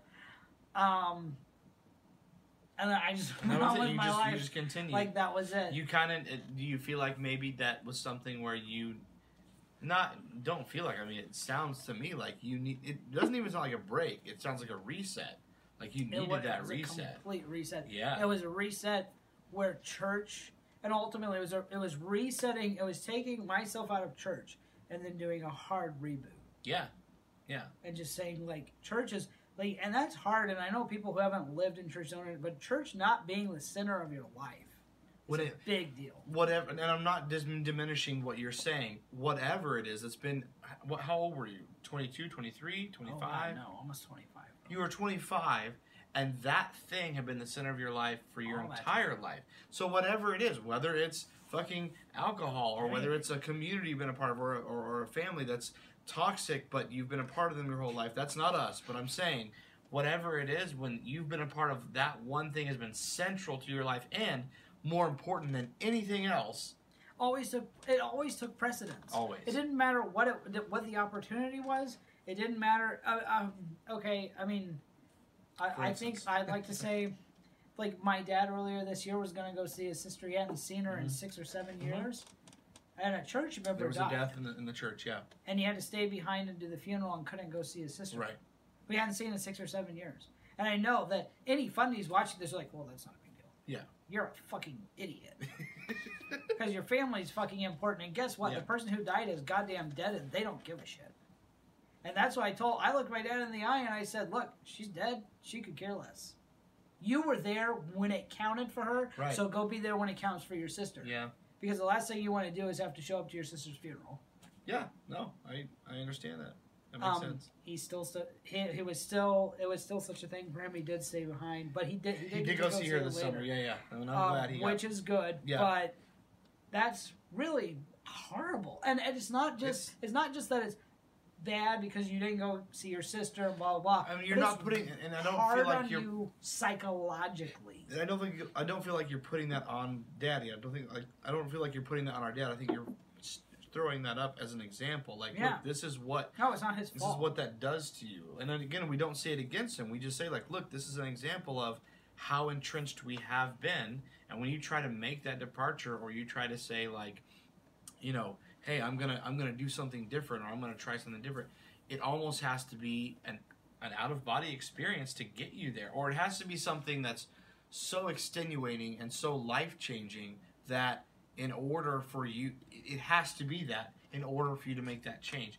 When Yeah. it's something that's been so regimented and such a part of your life for so long, the only way to break free is it's got to be something big. It can't just be like one day you're like, I'm going to try something else after Well, 25 yeah, years. that won't happen. And No, it won't. you're programmed that when you began, like, so when whenever I had moments where I was like doubtful or whatever, What you the thought for first, yourself. The first thing you do is you go, "Am I saved?" Right, right. And Mhm. then that insecurity and that um, anxiety drives you back to church. yeah. And if that's not enough, well, because church is your anchor. right. And the next thing you do is you go to a count, you go to counselor, you go. By the way, let's rephrase that though. Counselor means your pastor who's been Yeah, running you your go- life for the right, last You go to a pastor, you go to an Yeah. elder or deacon or whatever Yeah. you want to call them in the church.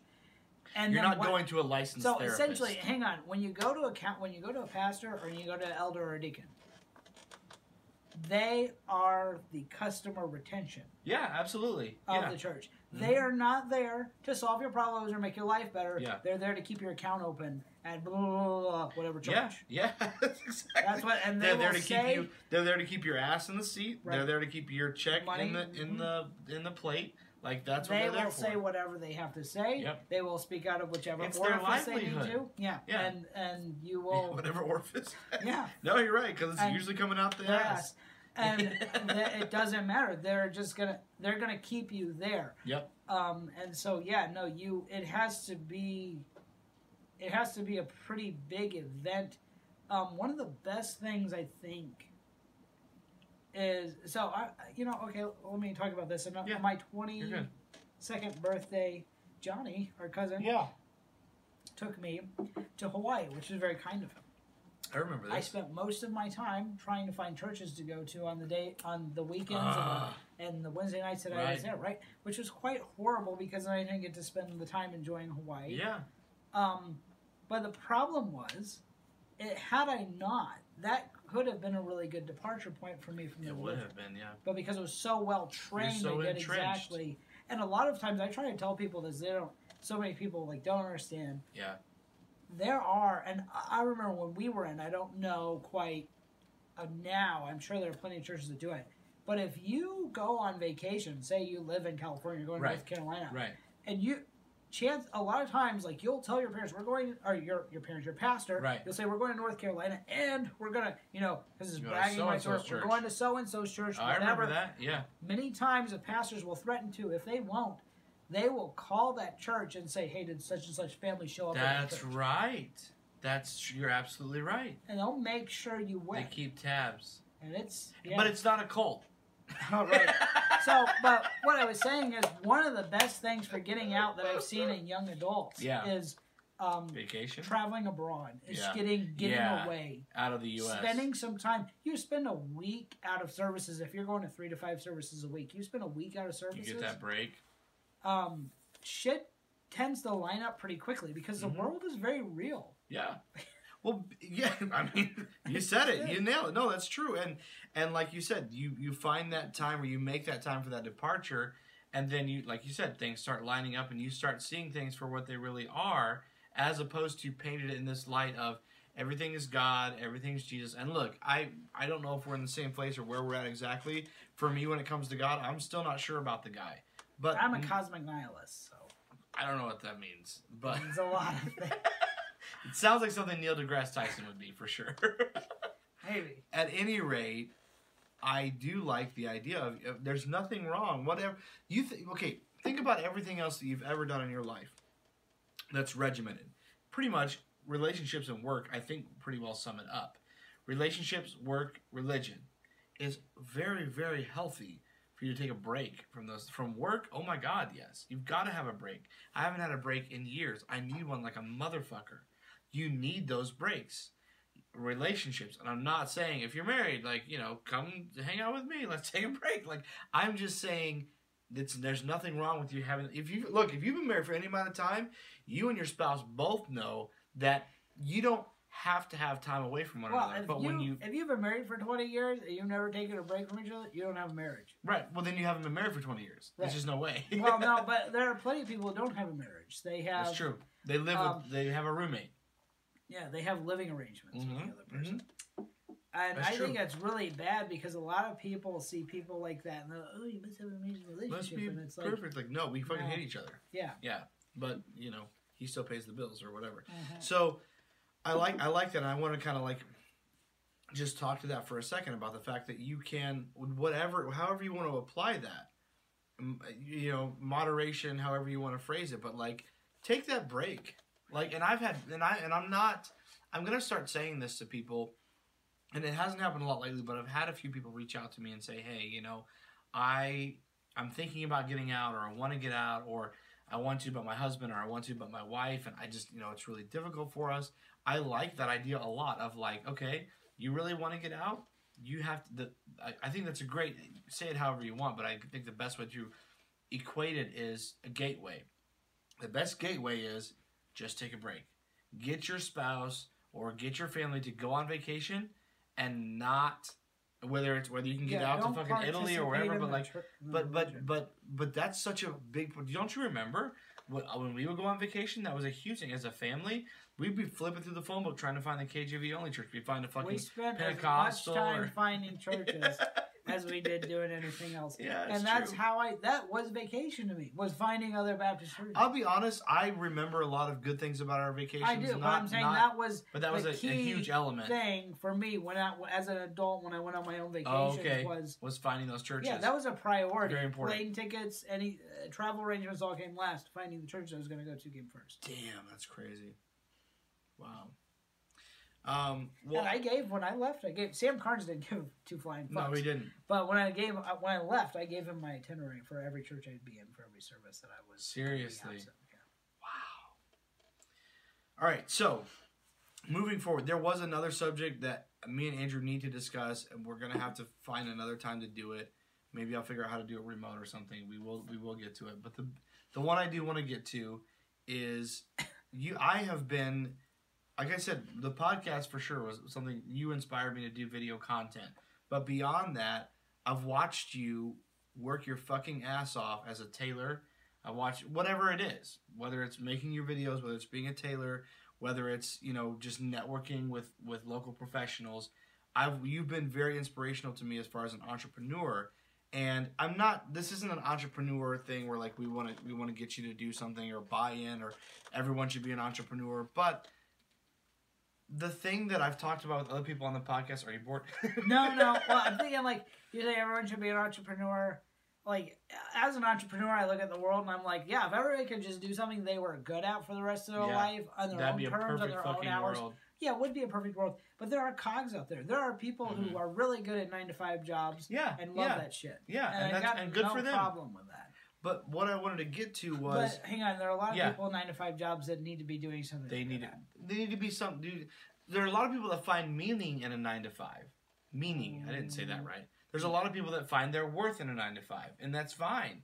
Good for them. And I'm I not. that's un- culturally unhealthy to define your worth in a nine. I I to agree. Allow a culture to be like, hey, did you get like? Oh, you have no idea. When I started working for myself and Uh-huh. like really working, oh, did you get a job? You know, like I've got five hundred dollars. Oh, oh, yeah. Where did you get a job? But no, I didn't get a job. Job. I have I'm- a skill set. I Like, made a job. You didn't get a. You didn't acquire one. You fucking I went out and I found one. some clients Yeah. and I did five hundred dollars worth said, of work. "I this is my thing that I do. Do you need some of it? Yes." Instead of like, "Hey, I know how to do this thing. Oh, well, come work for me because that's what I do, Right. and I'll you can and I'll take I'll skim off the top of your shit." Well, and I think that's a problem with degreed people or or educated people have a hard time understanding. And I think I think it's more like a communication issue between Yeah. educated. is not uneducated, but it's skilled and the educated. Right. Right. And, and a I lot of am a times those cross. A right. A lot of times those cross planes. But I'm a skilled laborer, and I work with a lot of educated people who Yeah. couldn't do their job without the education. Yep. But the education would do nothing but slow me down. And I, but I mean, at the same time, I didn't. I didn't get the education, so I can't turn around and be like, "Let me wait ten more years so I can Right. have the education." You don't have time. right. Life's I've gonna got to you make. by. I have to make a living. Make it work now. Right. But what I was getting at is, a lot of our audience here has either has a No degree. maybe maybe has some certifications for nursing Mm-hmm. or or carpentry or something like that but we a lot of us either have a bullshit degree like i have or like you have don't have a degree Yeah. and i part of my it's been a frustration lately because i've seen Well, I want to say the first thing I want to say to everybody: unless you're making more than about 150 grand a year, nobody's going to check your degree. So you put whatever degree you. That's a good point. That's a good point. Yeah, and I actually had a conversation with two people lately, and I told them, I told them when they asked me about uh, someone. One was someone I was working with. Another is a uh, is, is a friend, a good friend who's who's doing very well in business. And they both we talked about degrees, and I said, yeah, I have a degree, but it's unaccredited. And they weren't mean, but they just said, well, why would you tell me that? And I'm like, well, because I I need you to know that you don't. No one needs to know that. It's about time served. That's exactly what my, I'm talking about. One of the people I'm talking about is Randy Lanning, and he Mhm. said the same thing. He said, "I I go through applications so often. I'm looking at your experience. Does your experience on your resume sound like bullshit, or does it sound real? And if you have a degree, that's cool, great. But what have you done beyond your degree for certifications, for things in the field that you're working in? What have you done beyond that that says you really care care about that field? I want to say, like, I don't make a shitload of money. Right. Um, I make more Me money. neither. I make a, a good amount of money. I'm not making as much as I want, but I regularly update my resume. I'm on LinkedIn, which I just got a client from LinkedIn. Really? A pretty big. We have the guy from New York who wants me to do all the hand finishing. No shit. suits. Yeah. That's awesome. His wife found me on LinkedIn. She's a she's a talent manager. And she Okay. found me on LinkedIn. Hell yeah. Um, but I regularly apply for basically similar level jobs to where I'm Yeah. at within the market, and I update my resume because and, and two reasons. One is if okay, say I make forty grand a year, if Yeah. someone is willing to employ me in a nine to five, you know, let's say for fifty five or sixty a Right. year. That then allows me to outsource what I'm doing that's making Right. that 40 grand and keep a chunk of the 40 grand, which then takes me, say, up to 70 You can a year. level up. Yeah, Right. absolutely. Um, so I'm not going to turn around and turn down a job, even, you know, if I find a job that interests me and I think Yeah. I would like, I apply for it. Give And it's shot. good and it keeps you, it keeps me up to date. But the other thing is that when you're going into any job, don't make a one resume. And like if you No. if you're going into multiple Make your resume for the job. Ma- yes, build a resume specifically for that Yeah. job, and then look at it. And if you can't do it, find a friend. I I do- use. I don't, don't- use I don't-. I don't make my own resumes. Trenton makes my resumes. Yeah. You probably have a friend who's a good writer, Yep. or you have a friend who's good at putting themselves in someone else's position. Find someone who's able to look at it from a recruiter standpoint and write what the recruiter Yep. wants to see to get you in the door for the interview, because that's what matters. That's absolutely right. And the point that I wanted to get to, and, and I'm not diminishing anything mm. you're saying, but the point I want to get to is lately I've been very frustrated. And I'm not mad at you. Some of you will see this. The people that I'm talking about. I am not mad at you. I understand you because I was you for so long. We've got people that have insane people skills. People that have, ter- I mean, fucking terrific leadership skills. People that just, they are skilled beyond measure and they would kill it in the workplace or even as an entrepreneur.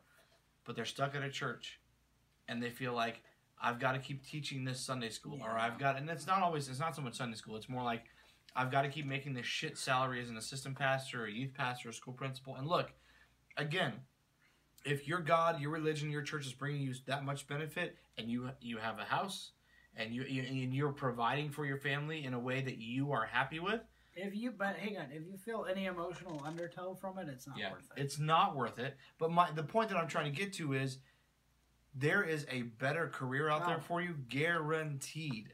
I, And and, and now look, look, let me let me hang on. Let me let me say this though, because I want to meet this out with this as well. I know there's a lot of people, or not a lot of people. There are a few people that will see this and say like, I am fully fulfilled in my job. My family's happy. I'm happy. And if from the bottom of your heart you can say that, and in some kind of a ministry, more power to you. Andrew may not agree, and that's fine. More power to you. But but who I'm speaking to right now are people that you've got You that feel- inkling in your head and your that undertow you're talking about and that thought of like man i just not so much like i hate my pastor i hate god or i hate my church or i'm an atheist trapped where you're at there it is because you do not have the education, you do not have the connections to go get a job that will pay what you're getting paid in the Mm-hmm. Right. outside world. And the Right. reality is, is that two to three years you might have to take a pay It's cut. gonna be tough. But to be honest with you, if you'll be willing to work about, uh, if you're working as hard as anywhere near as hard as we worked, yep. Then you'll work not, that hard for two or three years, and you'll be and making sometimes more than you could imagine. Sometimes not even that hard. Just just a, A a, percentage of that. Yeah, a fraction of that. Because if you're working Well, in a ministry, you're getting be- used and abused. Yeah. 100%. well, the thing is, it's gonna be it. it the will be- transition is bumpy. It's very hard. I've be said that before. Yeah. it will be very difficult because you're not just gonna be going and trying to make a living. I mean, the first thing I would do, the, I think the best thing I would do from from my standpoint is, I mean, if you can find Dan Miller, go find Dan Miller. He's a little more Christian, like, and I mean, I'm not Christian at all, so if I recommend him, I, I recommend. him. He's got some really good ethics. He's a psychiatrist, or he's a psychologist. I'm sorry, um, but if you can read his book, 48 Days of the Work You Love, Yeah. you can cut any church bull crap out of And it. by the way, Andrew's been recommending that book to me for years. That's not Yeah. something where he's like, "Oh, this is a fly by night, get rich quick, great deal." No, you've been recommending No, that I book to me for that- like three or four years. I feel like. I read that book, and I Say it went one more time. uh, 48 Days to the to the Work You Love. Forty-eight days to the work you love. and it's just 48 days. You read it, you go through the system. Hmm. I'll be honest with you, I read like two thirds of the book, and I went from making ten dollars an hour to a seventy thousand dollar job, Wow. seventy thousand dollar a year Annual. Yeah, yeah. position. Um, and that was the one, but I was still in the church, which was a Right. massive That mistake. fucked you up. Yeah. But what helped me was it centered me, and I found I went with no degree. I went to that position because I found something I was good at, and I could walk in the door, and it was evident that I was good at it. They needed my skill set. Mhm. I had the skill set. Yep. And a degree just didn't matter. No. End of story. Um, and so at the end of the day, if you can find something you love that you're actually good at, you may need to sharpen up some skills. Yep. You're gonna have to knock down some doors. Um, you're gonna have to build some bridges. You might have to. You're gonna definitely if you leave the church, you're burning. You're burning bridges. a, big one. But I wouldn't worry. I wouldn't worry about it because the world, the world, and the terms that the church gives Yeah. it has so much more to offer you than than a church could even hope to offer. Unless it's Joel Osteen's church. No, no, because that's the thing is look at his house and then yeah, but everyone find- else that works there yeah, on staff look at his not doing house. so well, probably. Yeah, Yeah, sure. nobody's getting shit because it's just like every other church. Uh, it's right. It's it's a hierarchy. Joel sticks his fingers in everyone's ass, and then he's like, "God wants me to have all the money." Some of you know how much it's hurting me to hear this. I'm a big fan of Joel for no good Well, reason. yeah, because he's like, here's I was explaining it to Michelle because Yeah. Michelle, uh, Does she like Joel? No. Does she like brother Joel? Oh, she has to so watch him because of a client. But I want to uh, meet her client. I want to meet her. you want to meet be the client? I'm like Joel Osteen is ninety percent motivational speaker. Joel Osteen is ninety percent whatever No, product is in No, his hair. he's a motivational Yeah. speaker, Mhm, He is absolutely. and then That's he's why a I like pro- listening he to him. teaches prosperity gospel. Yeah, yeah. So yeah, his motivational speaking skills are, are phenomenal. the charts. and if he would just go with from Pops. those, I could respect him. Yeah, But, but asking people throwing in for the money, charlatan Jesus bullshit. right? The yeah. the speaking in tongues, the the praying for cancer. Does he do No, speaking in tongues? Yes. Um, what? I gotta find that. You gotta show me that. Oh, you're I don't watching- disbelieve You're gonna you. watch it tonight, brother. and like you're gonna, I am gonna like I deflower you. No, I don't know. Joel I don't think I'm. I don't think I'm ready Dude, for that. I'm Yeah, not ready oh, for that. You're gonna be I Joel love Osteen. Brother Joel, I'm gonna no. pop your Joel cherry, No. and it's gonna splatter on the ceiling. Okay, that you went too far. Um, oh, that hurts. That hurts my heart oh, brother. so much. so anyway, I have one of his books. thing- you know that, right? now the thing about him is um, I the praying for cancer. Here's here's the Yeah. problem with me. Praying. TV preachers do not prey on intelligent people, and they do not prey on wealthy people. No, no, no. They prey on the masses. Well, no, they prey on old people, Yeah, and they prey true. on sick people. Yep. Yep. And that disgusts me. That's bullshit. I That agree. is where I will never ever be able to respect them. Mhm. The the women. So if you wanted to look at the numbers of the people who are supporting Joel Osteen, what you're gonna see is people taking pension checks and That's trust true. funds, That's true. Damn, sending that's their sad. Money. right. Yeah. Because and our grandma has done it. Mimo? Mima. Oh. She's tried. I she's like tried it for cures. Really? Like, yeah, for prayers because they think it's gonna heal them. Yeah. No, and Damn. that that is that's that the end of the road. fucked up. Yeah, that's like, hey, up. you you know you know a billionaire who's got one too many yachts and you want to go steal it? I have all the respect for you in the do world. that shit. Yeah, fuck it up. You take money from an old sick person who's at the end of the road. You can just go You're the you're the worst kind of person. like yeah, just absolutely. go fuck yourself with a freaking Stop, stop, worst stop. thing.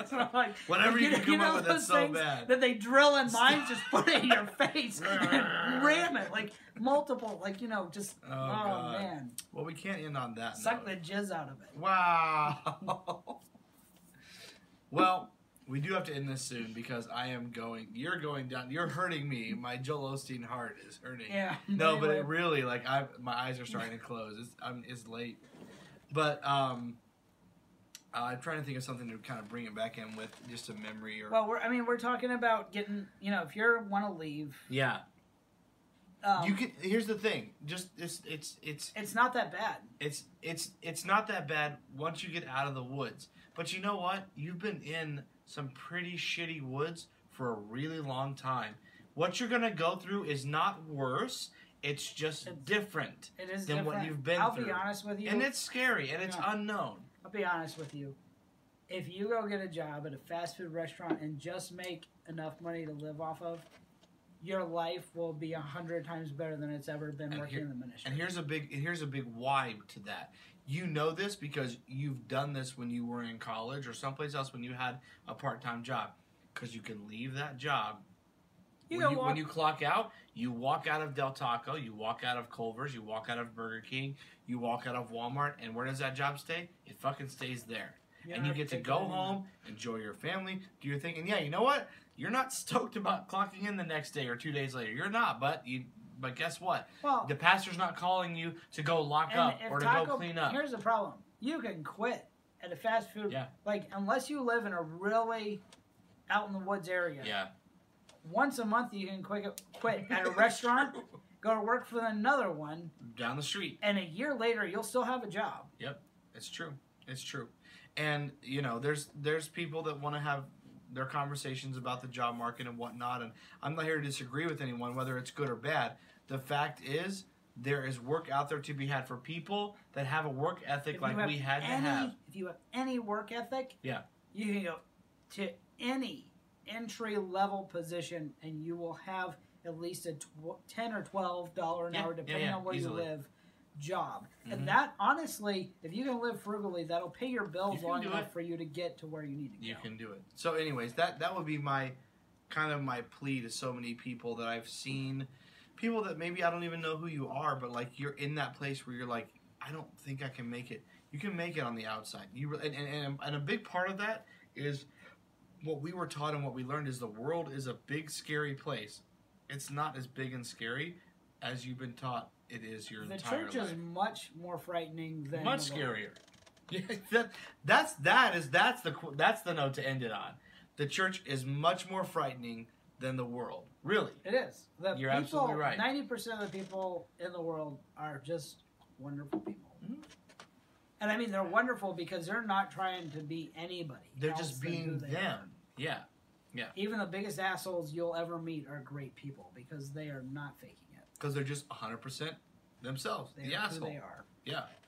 Well, I think that's the note we're going to end it on. I know there was another subject that you really wanted to approach, so I have to apologize to my brother now. It's okay. You come watch it on the Andy Hardy show. It's great. All right, yeah, I'm sure.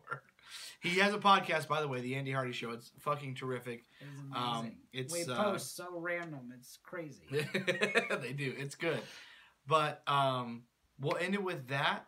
There was the, the- I, I know we were all over the place from from growing up in uh, Indiana and Missouri to the IFB to Twenty Thousand Leagues Under the Sea to to being on a bridge. all of that.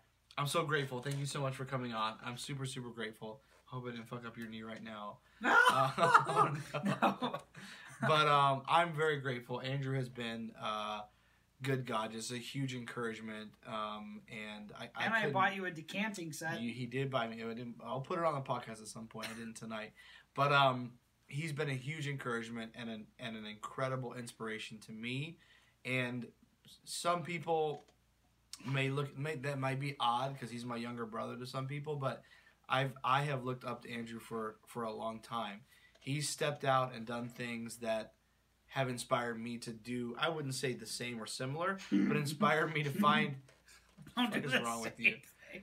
inspired me to find my own path. I think that's the best way to put it. Is this guy has really inspired me to figure out my own life, find my own path, and do my own thing. And I think in the end, that's what we all need to find. We all need whether we need an inspiration from a from a sibling or our our offspring or our spouse or whatever. Find that inspiration to do your own thing and be your own person and go your own way, Well, and you'll always be happy. I want to say along with that. I tell people,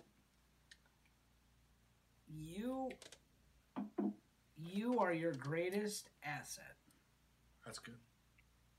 Yeah because no one else is gonna get out of bed and pay your bills. You're you're your greatest asset. You have to take care of yourself. That's so And I fucked my body up and I fucked my mind up for so long, being anybody and everybody's bitch, who All had the title of pastor. Yeah. And the reality is, is that I just about in many cases destroyed the greatest asset I'd ever have. which is yourself. And you can't afford to do it. Like you've got to take care of yourself. You're all look. You've got family. You've got friends. You've got you have money, cars, houses, whatever. But at the end of the day, the- it's you. yeah, It's just it. you. You're your asset. Yeah. You're the person. If you make seventy grand a year, they're not paying seventy grand f- for anything except To your fact family or- that- yeah. they're paying it for you, you. so you get out of bed and go do your thing every day. Yeah. And if you're not making sure that all your bases are covered before you get in the bed, so that you can do your very best every day, then you're, You're not doing yourself right by over. yourself. Yeah. Yeah. you are not protecting your greatest investment, your greatest asset, which is yourself. And that- that comes back so to don't the, be afraid to invest in yourself. fuck yeah. Don't be afraid to invest in yourself. And that comes back to you can't take care of others until you've take care taken care of yourself. That It's includes the oxygen family. mask. Thing. Yeah. yeah, Yeah, If you- exactly. if you if you are dead, you don't do anybody any good. Right. How are you going to save your kid? You know, you take care of yourself, and if you're mentally unstable, if you're unbalanced, if you're unhappy, you have to. You are the provider of your own. No one's going to force you to get help. You've got to get it yourself. If you're waiting for someone to make you happy, you'll be miserable for the rest of your life. That's beautiful. It's it's it's poignant. It's important, and we all need to hear it. If you're waiting for someone else to make you happy, you're going to be waiting for the rest of your life. And that's not that's not to end on like a negative note. It's to end on a note of like That's a reality. We were taught reality. that we came last no matter what. yeah, Our, our happiness and our needs didn't matter. And the reality is, the most important thing in your life is what you need to make every day. Yeah. And and what you need to make you happy at the end of the day. And the reality is, you don't. Maybe you don't need. You probably don't need strippers. You probably don't need cocaine. You probably don't need a hundred million dollars. For me, it's typically a cup of coffee Yeah. from McDonald's. It's a dollar from a, a dollar and eight cents Yep. in Missouri to a dollar twenty nine in Wisconsin. That's what it costs. Yeah. And if I have that cup of coffee, I can watch the sunset, alright. and I'm happy that's good. and I know I'm happy. So you find what makes you stable and happy. That's and that's that's a beautiful. What you're saying is a beautiful pr- picture to me of perspective. Like what it is that makes you happy. And yeah, it's probably not hookers, coke, and a million dollars. Although I'm not saying those things wouldn't make me happy. They make you But- happy in certain areas, Yeah. but you've got to find like at the end of the day, What truly, what's mattering to you. yeah, What's a, something you can do and you can experience every day that makes you not absolutely regret everything you did that day. There you go. That's good. Man, that's good shit. All right, so I don't know how or when, but we'll have to do this all again. We've got a lot of other things to say. Me and Andrew clearly have um, a, a lot of things to say. But for those of you that stuck around this long, I'm not even sure because normally I'm able to see the, the the timer. Andrew was gracious enough to help us. Uh, I don't know if you'll see the difference. I'm sure you will actually. With this, we're using Andrew's camera today instead of mine, so uh, thank you for that as No well. problem. And thank you all for sticking around so long for this episode of Not Your Mother's Podcast. Super grateful for everyone that checked it out. Andrew says, Peace to you all, peace and love. And um, thanks so much. See you later. Alligator. Let it let it end. After Here's, here's what gets me. Hang on, hang on. Okay, so here's what gets me. No, no, we're not done. We're not done now Oh, because you're not the first person to do that shit to me. Um, to you? the everyone this guy knows video editing like a motherfucker and then like several friends that i've had on multiple times they let it in and then they want to do their little thing at the end like you did. I just need you to let it in and smile and fucking look at the camera and just let it in. I But you can't do that. like no, like just it let it. matter. It does matter. Literally, I'm a nihilist. Nothing matters. oh my god. All right. Thank you. Bye you. bye. Oh my god, shut the fuck up. yeah, we're good. All right. Mean, we're rolling, right? Yeah, we're rolling. Okay, so I'll do the intro and then we'll. Hello. No, that's Hi. not the. No. Welcome not, no. to my. Stop. Fucking stop. This is gonna be the intro, you know that, right? The whole B roll is gonna be the intro. You're doing this shit on purpose. no, I'm not. Yeah, you are. Just like, I'm like, I'm gonna hold it in. Uh, no, I'll do the intro. We'll toast and then we'll get into it. Oh, we're Alright, gonna here we- make toast. This fucking guy.